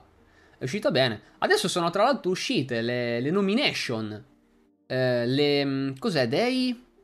Golden Globes, mi pare, se ricordo bene, e si è proprio notato come tipo House of the Dragons è stata nominata a più di un Golden Globe, tra cui anche la miglior serie. No, forse erano i Grammy, oddio. Golden Globe, vero? Sì. Mi ricordo bene, vero? Mi pare di sì. I Golden Globe sono. E... Eh, non guarda, non credo sia la Game Academy. e... Comunque, hanno, e, e, appunto House of the Dragons ha, ha anche ottenuto la nomination come, come miglior serie. Ho detto, beh, dai, minchia, buono. Anelli del potere, un cazzo di niente. Ma niente, eh, ragazzi, eh. Cioè, niente, zero. Cioè, nemmeno tipo, boh, migliori... No, non voglio dirne uno perché poi mi sembra di mi sembra di insultare un premio, cioè mi sembra di, di, da, di, di ritenere che un premio sia minore, degno di minore attenzione. No, eh, in generale, eh, appunto, ne- nulla, nessuna, nemmeno una nomination, zero totale. Non esiste quella, questa serie. E quindi, boh, la, boh, ha lasciato, però appunto tanti, purtroppo, e ovviamente si sono sentiti di, di, non dare più tanta fiducia ad Amazon perché tanti spiacevolmente prendono come ah questa cosa l'ha prodotta Amazon ci ha messo i soldi Amazon quindi se co- co- Amazon è coinvolta in quest'altra cosa allora è una merda. Ho detto aspetta un momento perché non, è, non, si, mh, mm, non si ragiona così cioè, eh, ovvio che uno non deve, non deve lasciar correre una roba del genere. È giusto che assolutamente uno critichi la qualità, ma io personalmente la critico sulla singola cosa. Cioè, perché appunto ci sono state tutte ste robe assurde, letteralmente assurde, ridicole su certi aspetti, de- del, de- della produzione degli Anelli del Potere non vuol dire che allora uno deve puntare il dito su delle persone che magari sono, sono sempre in... Uh, ricevono comunque i soldi di Amazon, ma uh, sono altre persone. Cioè, perché io devo andare ad Henry Cavill o a, parlando appunto, tornando un po' a Warhammer, perché io devo and- andare da Henry Cavill o da Natalie Viscuso e dirgli, eh, però, eh, però secondo me esce una merda, eh, perché Amazon ha fatto gli anelli del potere. Vabbè, sti cazzi. Cioè, mi spiace per, mi spiace per gli anelli del potere, perché anch'io avrei voluto una serie buona. Cioè, quello è, ovviamente era la speranza. Ma perché io devo puntare il dito su persone coinvolte in progetti totalmente diversi? Cioè, perché, lo, perché c'è stato quell'altro? Cioè, ovvio che uno spera che magari Amazon non metta troppo bocca. Perché è una cosa che io ovviamente ho, ne ho discusso anche nel resoconto, ad esempio, di Warhammer Plus. Perché quando io, poco tempo fa, a settembre, ho fatto il video e articolo in cui ho discusso del primo anno di Warhammer Plus, io ci ho tenuto a parlare anche del fatto che comunque Games Workshop in un certo, sen- in un certo senso da una parte varie cose le ha volute fare da sola, piuttosto partendo in maniera più modesta, partendo molto più dal basso, ma ha voluto fa- partire per certe cose facendole da, sole, da sola, perché non voleva rischiare di appunto subire cazzate.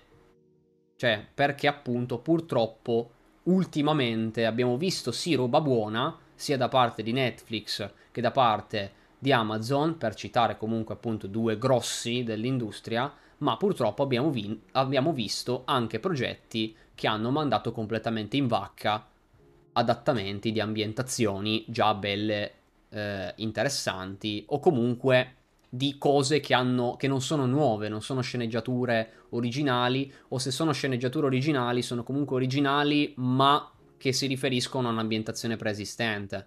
Cioè, e io ho voluto proprio sottolineare il fatto che dico, io capisco che magari pur volendo, pur partendo da ben più bassi, abbiano inizialmente voluto fare qualcosa da soli, affidandosi a loro conoscenze nell'industria inglese perché magari sentivano di poter correre un rischio di non poter riusci- far uscire un Arcane, un Cyberpunk Edge Runners, che poi vabbè, io purtroppo Edge Runners non l'ho visto, ma anche lì mi baso su opinioni di persone di cui mi fido, lo recupererò, che magari dico, magari pensavano, eh, però, sì sì, magari ci esce un Arcane, eh, sì sì, però magari non, non ci esce un Arcane, cioè magari ci esce è un'altra roba che non è esattamente quella che vogliamo noi.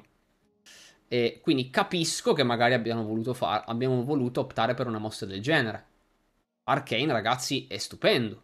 Dimostra che anche lì, se lasci fare le cose alla gente che ha passione per il progetto e non ascolti, eh, ma va di moda questo, le cose belle escono.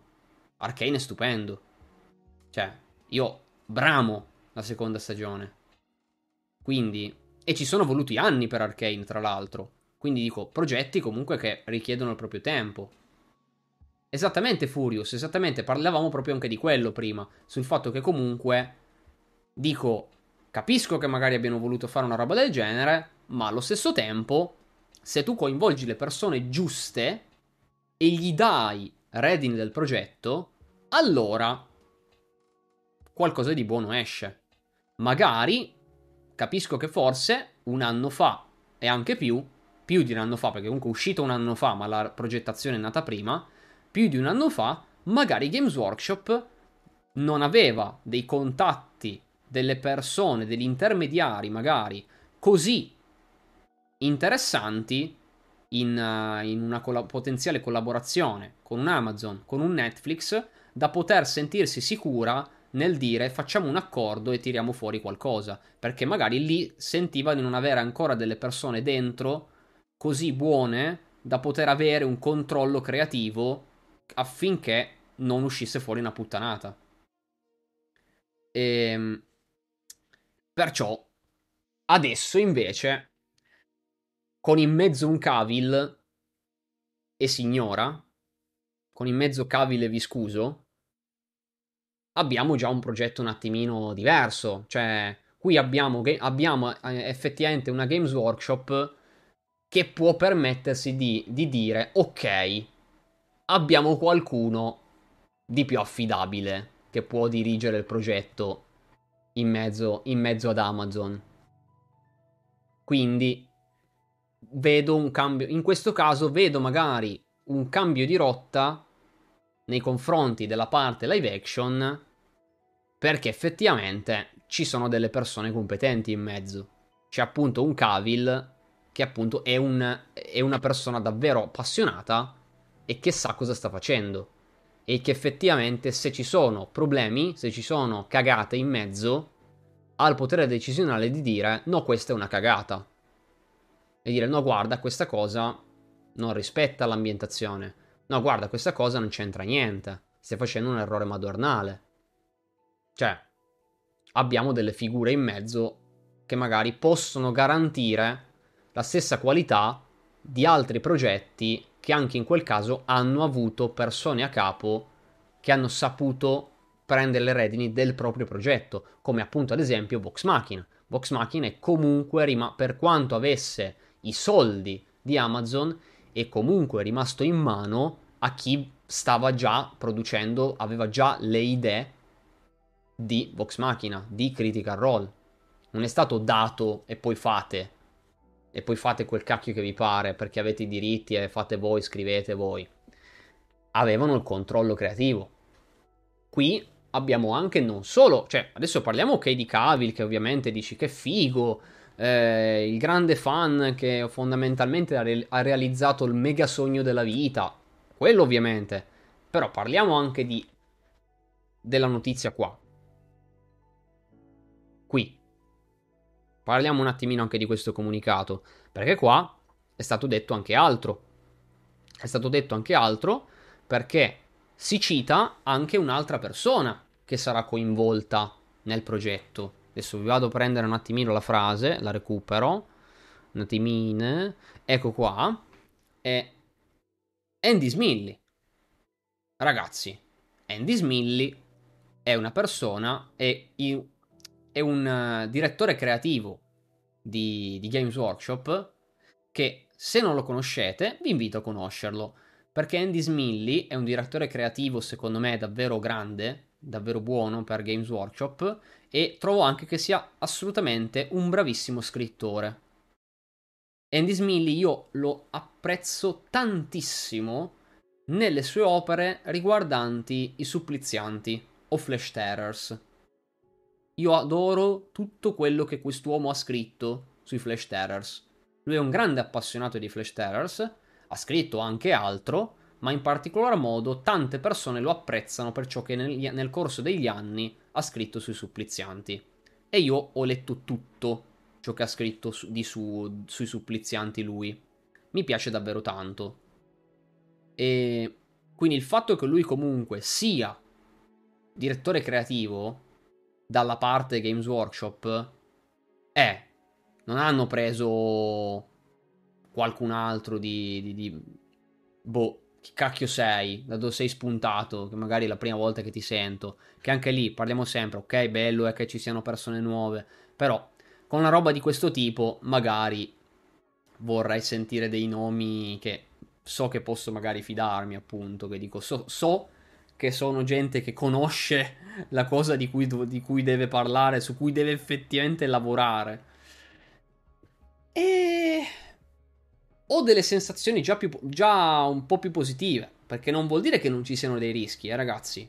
Assolutamente. I rischi da qualche parte ci sono per forza. Non, non dobbiamo per forza allora dire: Ah, beh, ma allora andrà tutto perfettamente. No, no, assolutamente. Mettiamo comunque le mani avanti. Dei rischi ci potranno essere. Però, in questo caso, sento di potermi fidare di più. Sentendo le persone coinvolte non solo appunto a livello di, atto- di ruolo attoriale, ma persone coinvolte a livello di direzione creativa del progetto. Cioè, anche lì appunto The Witcher, ripet- riprendendo quella parte, appunto, eh, sì, bellissimo, eh. Che era co- cioè, ovvio che uno è contento, ah, che figo, hanno coinvolto lui, ma appunto non poteva decidere. Qui invece sì, sento delle, delle persone che possono decidere l'andamento di questo progetto e so essere persone competenti nei confronti di Warhammer. So che cosa stanno facendo, so che sanno, che gli piace sapere. Henry Cavill, appunto, dico, è, il, è un avido lettore di, di, romanzi, gli piace l'ambientazione. Se magari c'è un argomento che non conosce, va a informarsi, va a scoprirlo. Cioè, quindi è, è positivo. È positivo. Che co- tra adesso, adesso, abbiamo parlato ovviamente tanto di quello che un po' è può essere questo progetto, in generale questo progetto. Cavi l'ha convinto Amazon parlandogli nel Dari? No, ha parlato ha parlato in Necron. Ha parlato in lingua Necron. Ha emesso i geroglifici, tipo. Ah! Sì, sì. E quindi l'ha convinti. Ah, bellissimo, grandissimo. Enrico, Ca- Enrico Cavillo, bellissimo questo progetto. Eh, ci fanno una serie sui corvi sanguinari? Oddio, no. Cioè, beh, beh, no. Person- no. Ehm... Ah, pure la lingua orchesca, è vero. Sì, sì, anche lui è... Lui è arrivato e ha detto semplicemente Here we go e basta. È firmato. A posto. Andata. Grande. Siamo convinti. E, e boh. Però, dico, adesso abbiamo parlato tanto del, del, del progetto, di quelli che possono essere, come siamo arrivati un po' questa cosa, quelle che possono essere le sensazioni nei confronti di questo progetto, basandoci un po' sulle storie di, di vari altri progetti che hanno coinvolto Amazon nel corso di un po' degli ultimi anni, in particolar modo dei campi di fantasy e fantascientifico, ma adesso c'è una cosa interessante di cui vorrei discutere con voi e quindi sarei interessato anche a sapere magari le vostre idee.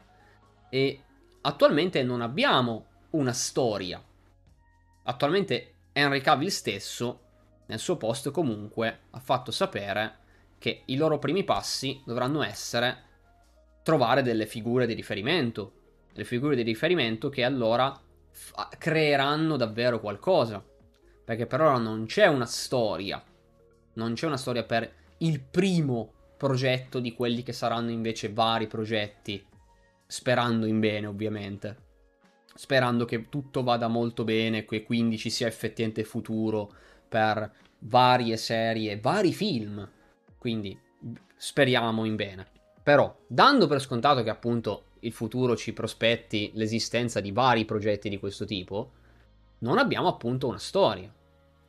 E dobbiamo però parlare del fatto che Cosa possiamo vedere? Possiamo vedere, la, possiamo vedere, di tutto in realtà, perché tutto si potrebbe riassumere con il... Eh beh, potresti vedere letteralmente qualsiasi cosa.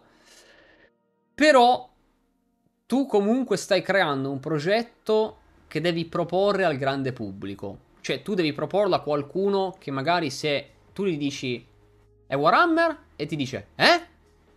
Cioè devi proporlo a qualcuno che magari no, non ha minima idea di che cosa diavolo tu stia parlando. Proprio ma zero. Devi proporla a qualcuno che ha digiuno completo. Almeno all'inizio, secondo me. Almeno all'inizio tu devi proporre qualcosa di introduttivo. Cioè, ovvio che tutti dicono, minchia ragazzi, spariamo l'Orus Eresi. Eh... Gne, più, molto più o meno. Perché comunque tu devi fare qualcosa che, sì, sì, certo che anche per i fan, certo, però prima di fare il progetto mega, cioè, che ri- nonostante tale dimensione riuscirebbe comunque ad essere di nuovo di nicchia, perché comunque prenderebbe principalmente quelli che sanno già che cosa va- andranno a guardare. Devi fare almeno dei primi progetti che introducano il lettore, cioè sì, il lettore, scusatemi, lo spettatore. Devono partire dalla crociata Indomitus forse come per libri di colonna nera? Secondo me no. Secondo me no. Perché... Mm, comunque partire con l'era Indomitus secondo me è, dif- è comunque difficile. Cioè... Io in realtà comunque vai a prendere eventi importanti per l'intera ambientazione. Cioè, io in realtà prenderei una storia più generica. Cioè, proprio perché tu devi dare modo a una persona ignorante di Warhammer di poter entrare in questa ambientazione, di potersi appassionare e non sentirsi e non sentire la sensazione di guardare qualcosa che non è per i suoi occhi. Cioè, sarebbe brutto se tu vai a creare un progetto che poi la persona esterna che dice ah che figo dai voglio guardarlo anch'io e poi sente di guardare qualcosa che non comprende, che non riesce a capire perché cap- vede che eh no questa roba non è per me, non, non è per me spettatore che non so nulla, è per qualcuno che sa già cosa sta guardando. È brutto così. Devi fare qualcosa che invece ti permetta di essere il neofita che non ha mai sentito parlare e possa effettivamente dire oh che bello, ora sto iniziando un po' a capire Warhammer, quasi quasi continuo a guardare queste cose e chissà magari c'è anche quel, quasi quasi vado a scoprire anche il resto. Vado a leggere un libro, vado a ve- comprarmi un modellino di quella cosa che ho visto nella serie che mi è piaciuto un sacco. Cioè, dare modo di appunto far nascere la passione in qualcuno che non sa nulla. E quindi io partirei davvero da qualcosa di più mh, mm, normale.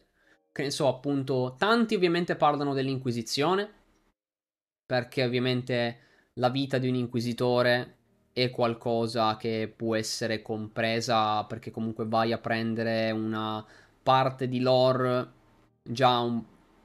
mediamente più comprensibile se già comunque parli a una persona che non conosce niente, dici ok, questo è un inquisitore. Cioè, anche solo il termine inquisitore, persona generica, cioè ha un richiamo. Ah sì, inquisizione, sì ok, beh, persone che puniscono gente, cioè anche da totale ignorante di Warhammer, vai a trovare qualcosa che dici, ah ok, sì sì, beh, un... come concetto ce l'abbiamo. E cosa fanno però loro qua? Chi sono gli inquisitori però qui? In Warhammer, cosa fanno? E Già secondo me un inquisitore, un'inquisitrice, nel senso quel che è, puoi, puoi usarlo come personaggio più capace di, di inserirti appunto nell'ambientazione. Altrimenti puoi anche avere un progetto di un altro tipo. Tra l'altro, buonasera Fabius, buonasera. E puoi anche avere un progetto che accompagni il personaggio tanto quanto lo spettatore. Cioè, una storia in cui anche il personaggio è, è ignorante. Ad esempio, la storia magari di una neoguardia imperiale. Per, far, per dire un esempio che mi viene in mente ora. Di una guardia imperiale che è tanto poco conoscitrice della, del, dell'universo che lo circonda, quanto magari un potenziale spettatore che non sa nulla. E sarà sia lo spettatore a conoscere che il protagonista, o i protagonisti nel senso. O i protagonisti. Perché io vi dico, io vorrei storie originali.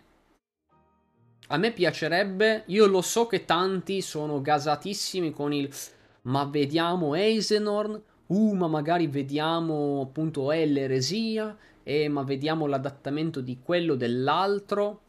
Eh, vabbè, sì, allora sì, per la guardia forse è un po' troppo generica.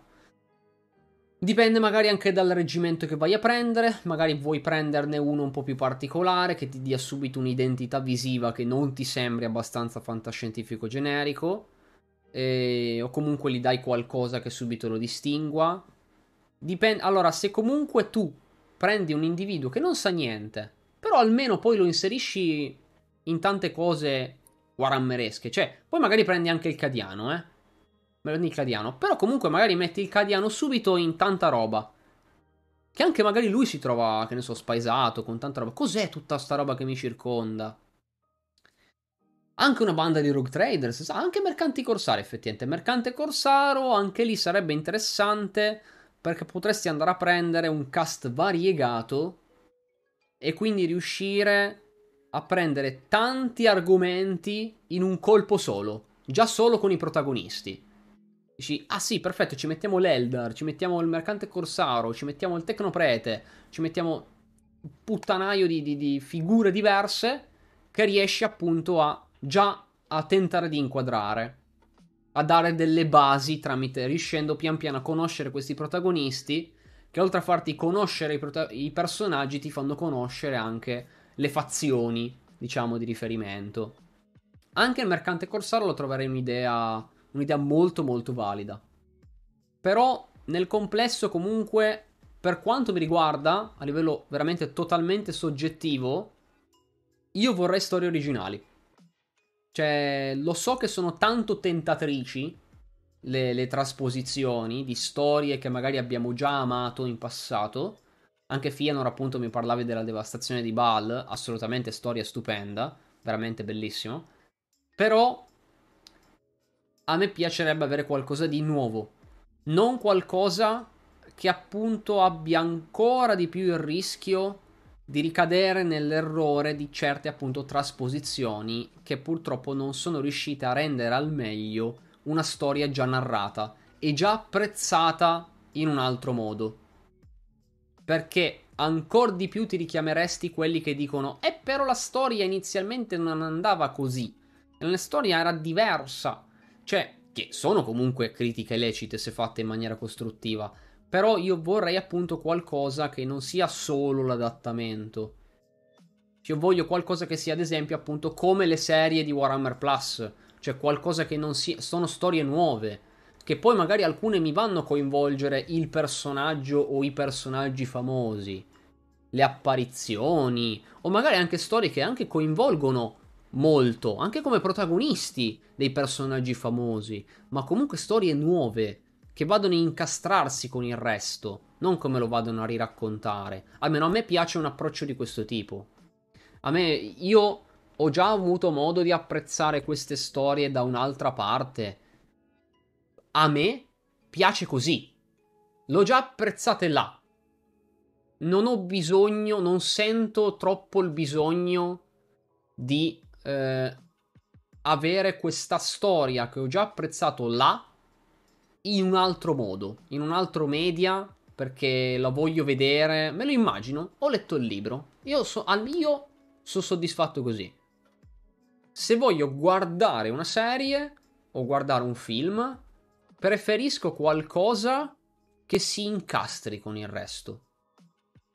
Esempio, il film di Assassin's Creed, che purtroppo è un film che a livello narrativo non ha una storia così interessante, Mm, purtroppo non è una storia così intrigante, ma un pregio del film di Assassin's Creed era il fatto che a differenza di tanti film sui videogiochi non voleva tentare di ra- riraccontare di merda la propria storia. Non è, cioè, tipo Uncharted o è Prince of Persia, è un sacco di altra roba che voleva riraccontarti il gioco.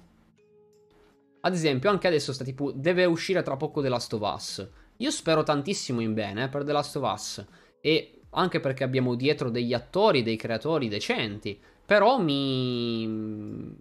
Anche lì ho un po' la puzza perché dico, eh, però andava tanto bene la storia raccontata nel videogioco. Cioè, sto bene così. Preferivo, un, preferivo un, una storia ambientata nel, nell'universo di The Last of Us, ma che mi raccontava qualcos'altro. E quindi dico, in quel caso io preferisco... Eh, a parte che tanto quell'animus è canon. No, no, quell'animus è tutto canonico comunque. È anche riportato nelle enciclopedie. E... Però dico, almeno quel pregio era di voler creare un progetto che si incastrasse con il resto con il resto che non voleva raccontartelo. E quindi appunto arrivava la gente che giustamente ti diceva: Sì, però non c'entra un cazzo. Totalmente diverso. Almeno lì, per quanto spiacevolmente non fosse una storia così bella, però almeno voleva essere in mezzo a tutto il resto. Non voleva sostituirlo, non voleva riraccontartelo. Anzi, quel film ti dava pure un'evoluzione interessante per un personaggio visto nei videogiochi precedentemente. E per questo motivo io vorrei assolutamente delle storie nuove. Poi magari, appunto dico, potrebbero includere un personaggio famoso come protagonista. Eh, alcuni personaggi magari che vediamo in questi progetti, magari li rivediamo pure anche in progetti non cinematografici, non di serie tv. Però storie nuove. Io vorrei, non so magari la vostra sensazione, alcuni di voi me lo stanno, me lo stanno dicendo, ma io vorrei storie nuove. Voglio conoscere nuovi personaggi. Che poi magari questi personaggi alcuni possono essere già conosciuti, ma vorrei che almeno fossero accompagnati da personaggi nuovi. Come quando noi leggiamo magari un romanzo dedicato a un personaggio famoso, che i romanzi, che ne so, i romanzi su Mephiston, i romanzi sulla Legione Nera, tanti romanzi su personaggi famosi che noi conosciamo già perché sono appunto tanto conosciuti nel, nel wargame, ma che comunque ci permettono non solo di conoscere bene quel personaggio, ma ci permettono di conoscere anche un restante cast di personaggi. Cioè, appunto, esempio Mephiston, belli romanzi su Mephiston, fichissimo conoscere Mephiston meglio, ma a me piace molto che oltre a Mephiston non conosco meglio solo lui, vado a conoscere anche dei personaggi che lo circondano. Lucius Antros, Gaius Rasselus, due personaggi che tra l'altro si rivedono poi anche nella devastazione di Baal, già apparsi prima ma che poi ritornano lì. Ho modo di conoscere anche altri personaggi che avrò curiosità di scoprire poi nel corso del tempo. E io vorrei appunto qualcosa del genere, che siano personaggi tutti completamente nuovi, come erano la maggior parte magari ad esempio di Angels of Death. Appunto, Angels of Death è un buon esempio. Angels of Death, la serie animata, aveva quasi completamente un cast originale di personaggi mai apparsi altrove. Ha avuto una comparsa di un personaggio famoso, che è stato figa come comparsa, ma altrimenti abbiamo avuto modo di conoscere, di apprezzare personaggi completamente nuovi. E io vorrei più una qualcosa di questo tipo. Faccio un salto per dirti di iscrivermi se dovessi perdere frame. Ok, ragazzi. Allora, ditemi poi anche. Cioè, io cercherò di guardare le stat, però ditemi anche voi perché adesso l'astropatata si mette, si mette a nerdare. Quindi Ditemi nel caso ci siano problemi, ma non credo, con la linea nuova che abbiamo, credo non dia problemi se io streamo e lei nerda. Lei nerda online. Quindi non credo dia problemi. E... Ehm, l'importante è che l'ethos sia lo stesso. Poi dei cambiamenti, se non sono scandalosi, sti cazzi. Sono medium diversi, è normale che le cose cambino. Ma lo spirito deve essere quello. Se no, tante vuole attingere da quella determinata fonte. E che appunto dico, io vorrei appunto qualcosa che rispetti la lore, ma che mi narri una storia differente, appunto. Proprio come ho visto, come ho visto nel corso delle magari produzioni di, di, di Warhammer Plus, che magari in diversi modi sono cose che sono ambientate nell'ambientazione, che comunque rispettano periodi storici, eh, come funzionano le cose in questa ambientazione, ma non mi stanno andando a tentare di raccontare qualcosa. L'unica cosa che ha diciamo, voluto ripercorrere delle cose è stato a malapena l'episodio di Yarrick di Emmeren Bolter. Quello a malapena ha riraccontato alcune cose che avevamo già visto, però alcune non, eravamo, non erano nemmeno mai state raccontate se non nei codex. Solo alcune erano state viste nei romanzi di David Annandale. In, uh, in Yarrick, uh, cos'è? Imperial Creed e in Yarrick Pirates of Armageddon. O altri racconti che ha scritto in mezzo. Quello, esatto, comunque lo mostra da parte degli orchi. Cioè, per quanto ci siano, ok, ti sto raccontando certe cose che hai visto altrove, però comunque te le sto raccontando con un punto di vista diverso. Te le sto raccontando come, la, come lo vedono alcuni orchi. Quindi è comunque, per quanto vicino, un approccio diverso. E mi, mi piace, mi piace comunque anche quello. Per questo vorrei più che un inquisitore, come hai detto prima, preferire a questo punto un soldato della guardia imperiale pescato a caso da un mondo formicaio e vada a massacrare retici. Ah, anche, no? Infatti, certo. Sì, con la guardia imperiale magari puoi prendere il personaggio che magari conosce poco dell'ambientazione, inizia a conoscerla tanto come lo spettatore. Con dei mercanti corsari invece vai comunque a mostrare subito un cast molto variegato di cui pian piano subito puoi farmeli conoscere e quindi io spettatore li conosco e se non conosco bene Warhammer inizio a conoscerlo proprio tramite questi personaggi. E quindi ci sono approcci differenti che comunque se uno rispetta le normali regole dell'ambientazione, se, cioè se non mi... nel senso, se non mi mandi tutto a cagare, cioè tipo, ah sì sì, beh certo, l'imperatore nel 40.000 è lì che viaggia e combatte per la galassia, cioè, o, eh sì, no, certo, la, lo, le, i viaggi spaziali avvengono con, uh, con la curvatura, uh, il warp, no, ma va, no, certo. Uh, cioè, se non mi distruggi proprio le basi di che cosa diavolo è Warhammer 40.000, ma mi, mi rispetti veramente delle cose che non sono nemmeno così difficili da rispettare. Eh, io voglio. A me va bene, cioè. Poi raccontami la storia che vuoi. L'importante è che sia una storia interessante. E che mi rispetti qualche ri- regola basilare di come funziona sta ambientazione. Cioè, per cui. Regole per cui davvero basta leggersi il regolamento base di Warhammer 40.000, anche il più recente volendo. Il resto, boom. Cioè se ci sono ancora più dettagli, ancora più figate, ben venga. Ma per rispettare le regole basilari dell'ambientazione di Warhammer 40.000 ci vuole meno di quanto si pensi. Magari una spiegazione di mondi formicaio, ma la vita della formica di bassi fonti già ampiamente narrata in tv e dopo sembra tanto una rimestata. E... Non so, perché... Cioè, secondo me, anche lì dipende cosa vai a prendere, perché comunque se tiri fuori un Necromunda se prendi certe parti di Necromunda, puoi tirare fuori delle storie molto interessanti, eh. Cioè. Dipende quanto vuoi usare. Se vuoi usare un bel po', puoi comunque mostrare roba che può essere accogliente per il neofita, ma comunque una figata. Cioè, ragni giganti, esatto, ragazzi, il culto dei ragni, che figo. Mostrate il culto dei ragni, i, redentori, i redenzionisti eh, un sacco di roba potresti mostrare anche solo di Necromunda, ma che comunque sarebbe fuori, comunque fuori dal comune, secondo me. Faranno una storia tipo la sottotrama dell'Inquisitore nel figlio vendicatore, che prende con sé un soldato della guardia e gli insegna il mestiere. Anche, esattamente. Anche quello, ad esempio, è una, fi- è una figata. Appunto, nel figlio vendicatore, non, non vi faccio, cioè non sono spoileroni, ragazzi, però uno dei, pro- uno dei personaggi è un personaggio che non è proprio protagonistissimo, però comunque un personaggio che è una guardia e che viene presa all'interno del corpo di un inquisitore. Ed è interessante vedere un po' la sua sottotrama perché alla fine è un personaggio che pian piano ti permette un po' di vedere quel punto di vista di soldato della guardia che inizia un po' ad avere una visione diversa del ah ma quindi e quindi l'Inquisizione opera così, ma quindi l'Inquisizione si circonda di individui cos'ha, cioè eh, appunto anche in quel caso è una sottotrama che magari il lettore meno conoscitore può sfruttarla per eh, saper qualcosettina in più. Indubbiamente.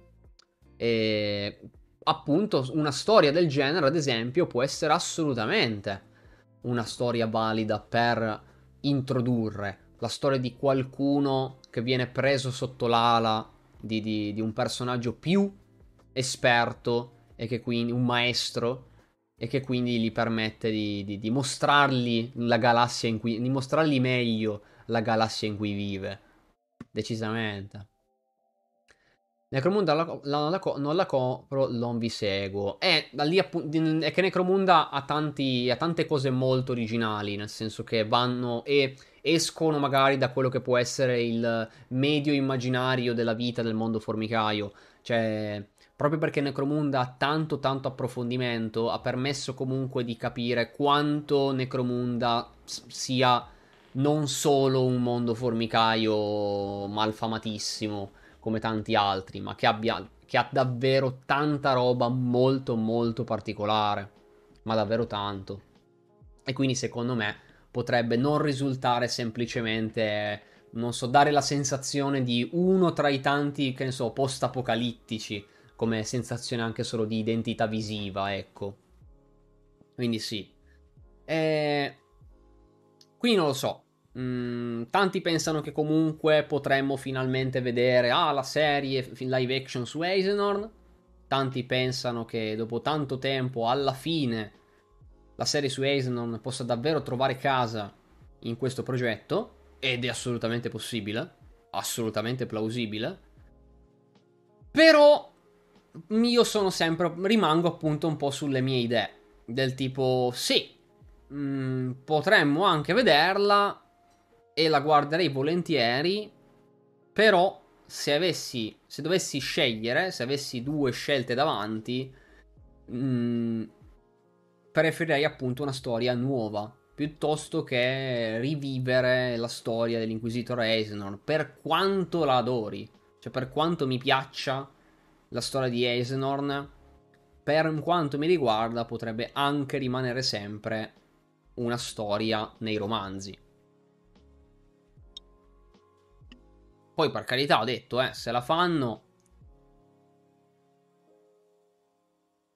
Se la fanno, la fanno bene e ciò magari comunque permette a tante persone di dire oh che bello Warhammer, fammelo conoscere meglio, va bene. Eh.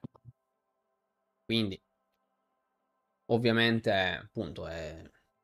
c'è spazio, c'è spazio davvero per tante storie, per uh, dopo le storie introduttive passare a storie davvero che addirittura possono osare di più, andare magari a raccontarci anche degli eventi noti, ma magari da un punto di vista diverso, anche davvero andarci a prendere eventi importanti come boh, grandi conflitti dell'ambientazione, che possono essere anche conflitti, intendo anche più moderni, diciamo moderni, nel senso, penso le guerre di Armageddon, eh, delle, la, crocia, la, tredicesima crociata nera, eh, la nascita della Cicatrix Maledictum, c'è cioè un sacco di roba, però dandoci appunto sempre un punto di vista differente, come tanti romanzi che hanno riraccontato, cioè raccontato certi conflitti famosi, ma facendoteli vedere con gli occhi di un altro personaggio, vedendoti un altro pezzo del conflitto, cioè cose di questo tipo. A un certo punto io mi auguro che si vada anche a toccare roba famosa e importante, ma magari facendomela vedere con gli occhi di un altro personaggio differente. Secondo me, Cavill col fatto che parlava sempre di Blackstone Fortress, capace ci fa come prima puntata Cadia. A dici, bom, parte pesantissimo proprio con i feels, con la... proprio trafiggendoci immediatamente il cuore eh, tirando fuori subito. Perfetto. Come partiamo? Cadia salta in aria. Grande. Come partire benissimo. Come partire contenti proprio. Cavill che guida un Lemarras. Anche. Perché no? Un carrista. Bam. Sono belle alcune storie sui carristi, eh? Ce n'è una sui... Ce n'è una che... Penso... No. Fatevi pensare. Se non con il quinto episodio di La Tempesta, con il sesto. Inizierò a parlare di una storia riguardante un carrista che combatterà nella tredicesima crociata nera e dintorni. Figo. Ne sono inter- di, di interessanti. Cadia sarebbe interessante. Mi piacerebbe vedere una serie del genere. Ecco, sa- e, e voi mi volete dannare perché io faccio, la, io faccio la serie La Tempesta e ovviamente loro mi tirano fuori altro materiale per la tredicesima crociata nera. È un casino. Io non finisco più, ragazzi. Non, non arriverò mai alla fine. È un bordello. Non... Ah, piango. Cioè, troppa roba. Cavill tirava fuori Black- Blackstone durante l'intervista di The Witcher. Mi aspetto Abaddon che tira la fortezza. Assolutamente. Sai che non me lo ricordavo questa cosa? Che la tirava fuori durante la, l'intervista di The Witcher. Cioè, che tirasse fuori Warhammer durante l'intervista di The Witcher, sì. Quello sicuro. Ho detto, ma non sapevo. Non ricordavo proprio sta cosa che aveva parlato della, della pietra nera. Ok. Ok. Un mezzo horror con un party che esplorano a Blackstone? Che figo! Oh sì, oh sì. Voi avete letto um, letteralmente il romanzo Blackstone Fortress? Quello che ha scritto... Mi pare che l'abbia scritto Darius Inks, se non ricordo male. Cazzo, non gliene ho parlato. Mi ha chiacchierato dei romanzi che ha scritto, mi aveva anche chiacchierato dei, dei suoi romanzi di Mephiston. Che avevamo parlato un po' di roba. Mi ero dimenticato che no, non abbiamo parlato di, di Blackstone Fortress. Che è bellino come romanzo. Quello, ad esempio, è un romanzo un po'. con questo party di personaggi che cerca un po' di inoltrarsi in questa fortezza pietra nera e trova della roba, ragazzi, che è ass- assurda. Assurda. Ovviamente no, aspetto la nera. Eh no, no, cioè, vabbè, certamente io pa- ovviamente in questo caso mi riferivo ai libri in inglese, però mm, è bellino, è bellino. Come, come romanzo d'accompagnamento per, per il gioco da tavolo era davvero bellino perché era la prima volta che finalmente si entrava un po' di più nella narrazione delle fortezze Pietra Nera. Ha permesso di scoprire dei dettagli molto interessanti. Quindi, chissà, potrebbe assolutamente essere una roba. Parlava del lampadario di una sala. Ah, sai qua? Ah, è vero! Ah, è vero! Ade- mi hai sbloccato il ricordo, è vero. Che parlava del lampadario, è vero. Parlava del lampadario, diceva mi ricorda la fortezza Pietra Nera ma ho completamente dimenticato. L'avevo pure guardato lo, lo spezzone di intervista, però non mi ricordavo proprio che fosse la cosa del lampadario. Giusto, giusto, giusto.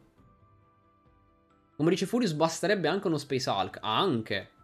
È vero. Anche un relitto spaziale comunque. Come abbiamo visto, ragazzi, giocando il libro game Herald of Oblivion recentemente. Avete visto che anche lì eh, anche solo un, un, Terminator che esplora un relitto spaziale può dare sensazioni molto orroresche. Assolutamente. Pur es- avendo come protagonista una, un personaggio così imponente come un Terminator, riesce comunque a darti delle sensazioni di quel tipo. Quindi sì, è ovviamente in mano a scrittori capaci. Vedremo sarà interessante vedere perché una cosa che mi ha fatto troppo ridere, ragazzi, è stata che prima della um, eh, anche solo del, dello scoop di Jeff Snyder che appunto ha iniziato a dire guarda che ho sentito dire del progetto, quindi ancora prima di questa cosa è, è spuntato su Twitter un attore, io non credo di aver mai visto nulla di suo e um, Raul Culi. È, um, è, un attore che è stato co- è coinvolto in, uh, in, alcune serie recenti. Mi pare di aver capito che abbia anche un recente coinvolgimento, forse con qualche progetto di Kojima. Mi pare di ricordare. E, um, e appena lui tipo ha sentito dire: Ah, mannaggia, um, non è. Uh, non è coinvolto, cioè non è più Geralt in The Witcher, non è più Superman. Uh, e lui ha detto: oh, aspetta, mi interrompo. Ripeti il nome del libro game cosa? Al terminato un'esplorazione. E ehm, si chiama Legacy of Dawn. Allora, c'è. Il, sono tutte e due fuori produzione, però. Quindi dovresti cercarli. Nel senso, io ho giocato recentemente, poco tempo fa, in live, la versione digitale, che è in inglese, come anche il cartaceo, se uno lo riesce a trovarlo di un libro game chiamato Herald of Oblivion di Jonathan Green. Io ho giocato la versione videogioco, la versione digitale, che comunque è, f- è strutturata come libro game. È molto carina. Non è, è, fuori produzione attualmente, quindi devi trovarlo nei negozi di codici, negozi di chiavi di, di videogiochi. E se, cer- e se invece lo cerchi come cartaceo, esiste per carità, però devi mandare un po' molto alla ricerca. Però è molto bello, a me è piaciuto molto.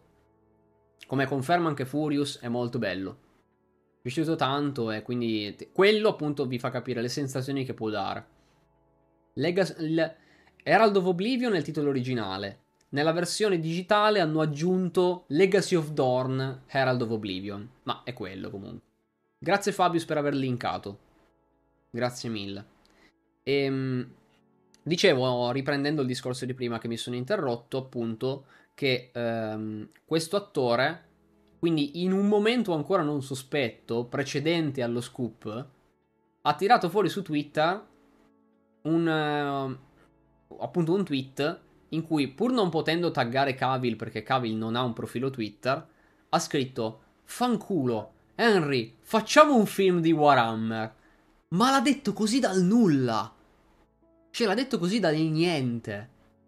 Nonostante poi poco dopo sono spuntate queste cose. E lui così dal, dal niente ha detto, ah, facciamo un film di Warhammer. E la gente l'ha ascoltato. Cioè, c'era effettivamente un regista che è spuntato commentando dicendo eh però effettivamente è una bella idea eh, sono spuntati scrittori vari, tra cui tipo Graham McNeil, eh, Sarah Cockwell, o um, uno dei Darren Latham, che è uno dei direttori creativi della parte miniaturistica di Games Workshop. Varia gente che ha subito risposto dicendo: Ah, sì, sì, ma effettivamente è una gran figata questa idea, dai, facciamolo. Cioè, anche gente che palesemente non sapeva nulla di ciò che poi è spuntato fuori oggi, o comunque poche ore dopo tutti che sono andati nel... Oi, dai, effettivamente sarebbe figo se si riuscisse a fare. e, e, e boom, e poi è esploso tutto. Cioè... Tutti che credevano di parlare di una roba, sì, beh, un'idea bellina, difficile che si realizzi, ma sarebbe fichissimo fare una roba del genere.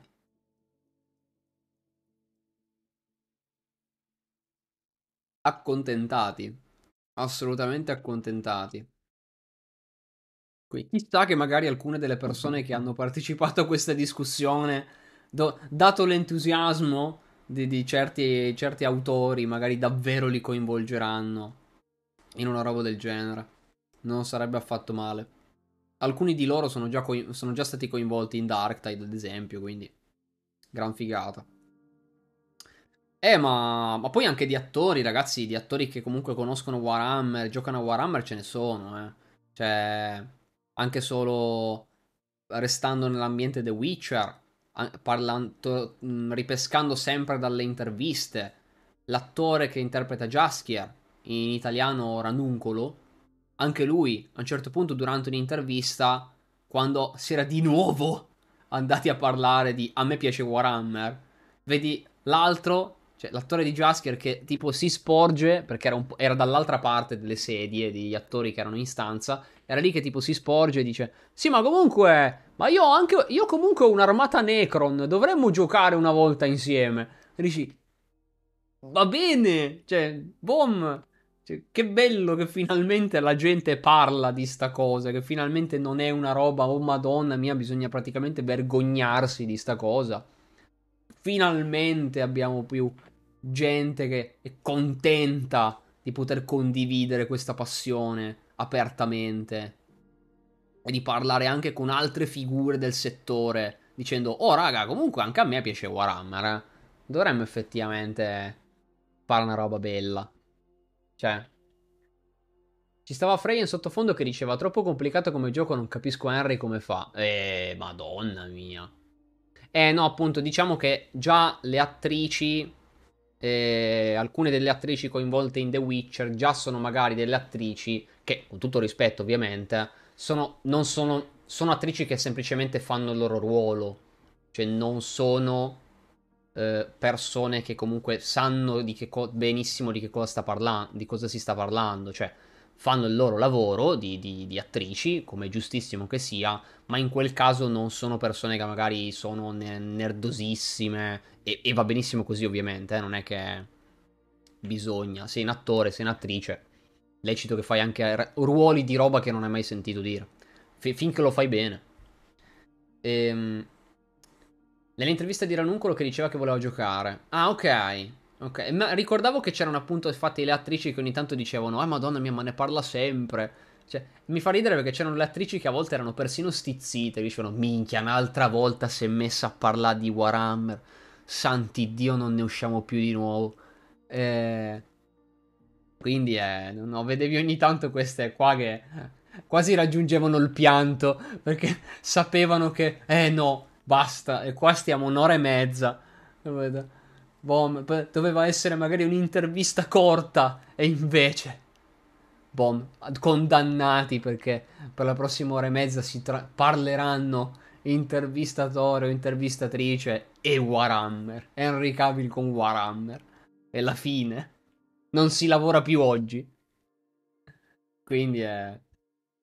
Però dico appunto che è diventata fortunatamente una cosa un po' più esplosa, un po' più di persone che sono in questo settore, che hanno questo come passione, ma che non sentono di doverlo tenere come, boh, è la passioncina che mi tengo io, che quasi non devo mostrare perché devo Devo, po- devo sembrare l'attore figo. Non posso dire una cosa del... Non posso parlare del fatto che gioco con i modellini. No. No. Ste palle. No. Cioè, questa cosa finalmente la facciamo uscire un po' di più. No, ci sono queste passioni. E chi se ne frega. Ne parla Henry Cavill, ne parlano tanti altri. Anche se sono da tante visti come i sex symbol di, di, di certe parti di, di fanbase. Chi se ne frega? Anche a loro hanno dei gusti. Anche a loro piacciono, piacciono fare delle cose che non siano la, la, cosa, la cosa ritenuta dalla massa maschia. No. Cioè, hanno anche passioni personali che non sono essere solo il, il macio eh, che conquista le donne. Cioè, Dio mio. Quindi, eh, questa roba finalmente sta diventando un po' più condivisibile. Che non, de- che non fai per forza la figura dello sfigato. Oh, e diamine. Ma perché fortunatamente anche un, è un po', sta un po' finendo, fi- fortunatamente, l'idea... Ci sono tanti che ancora non, non sono di quest'ottica, però stanno, sta un po', si sta un po' trasformando quest'idea del ah vabbè ma è lo sfigato che gioca a sta roba, che, che si appassiona a ste cose. No, stiamo un sacco vedendo, cioè em- era tanto emblematico quando c'era stato quello scambio tra un... non mi ricordo se era un wrestler o comunque una persona... Eh, una persona molto palestrata e, e abbastanza famosa che si faceva figa su Twitter tirando fuori un tweet in cui scriveva, eh, eh, tutto lì che in posa muscolosa, dicendo, eh, ma io, io non gioco a D&D. E spunta Joe Manganiello con, la, con letteralmente copertina di rivista Men, lì a petto nudo, ultra palestrato, dicendo, io sì. Cioè, diciamo che stiamo appunto una, um, c'è un po' un'inversione di tendenza, cioè finalmente stiamo vedendo un po' più gente che non per forza è l- vista come sfigata perché dice una roba del genere e anzi gente magari fino a un momento prima sembrava quella più lontana da una roba del genere per puro stereotipo e che in realtà ti viene a dire no guarda, cioè non è che se io mi interesso a una roba del genere devo essere per forza eh, l'isolato bullizzato che, che, non ha una vita sociale, una merda, che non guadagna 2 euro. Cioè, no, no, posso anche essere la, l'uomo o la donna di più grande successo di sta, di sta terra e tranquillo che posso tranquillamente avere un hobby. Un hobby particolare, come posso avere come hobby il modellismo e mi piace montare, dipingere giocare con i modelli. Cioè, sì, Manganiello appunto, Manganiello come Harry, ma con hobby molto simili assolutamente. Tra l'altro, Cesare Bedrock, buonasera. Non, non, si arriva mai in ritardo, nessun problema. Al massimo si riguarda il pezzo prima. Nessun problema. Quando si arriva, si arriva.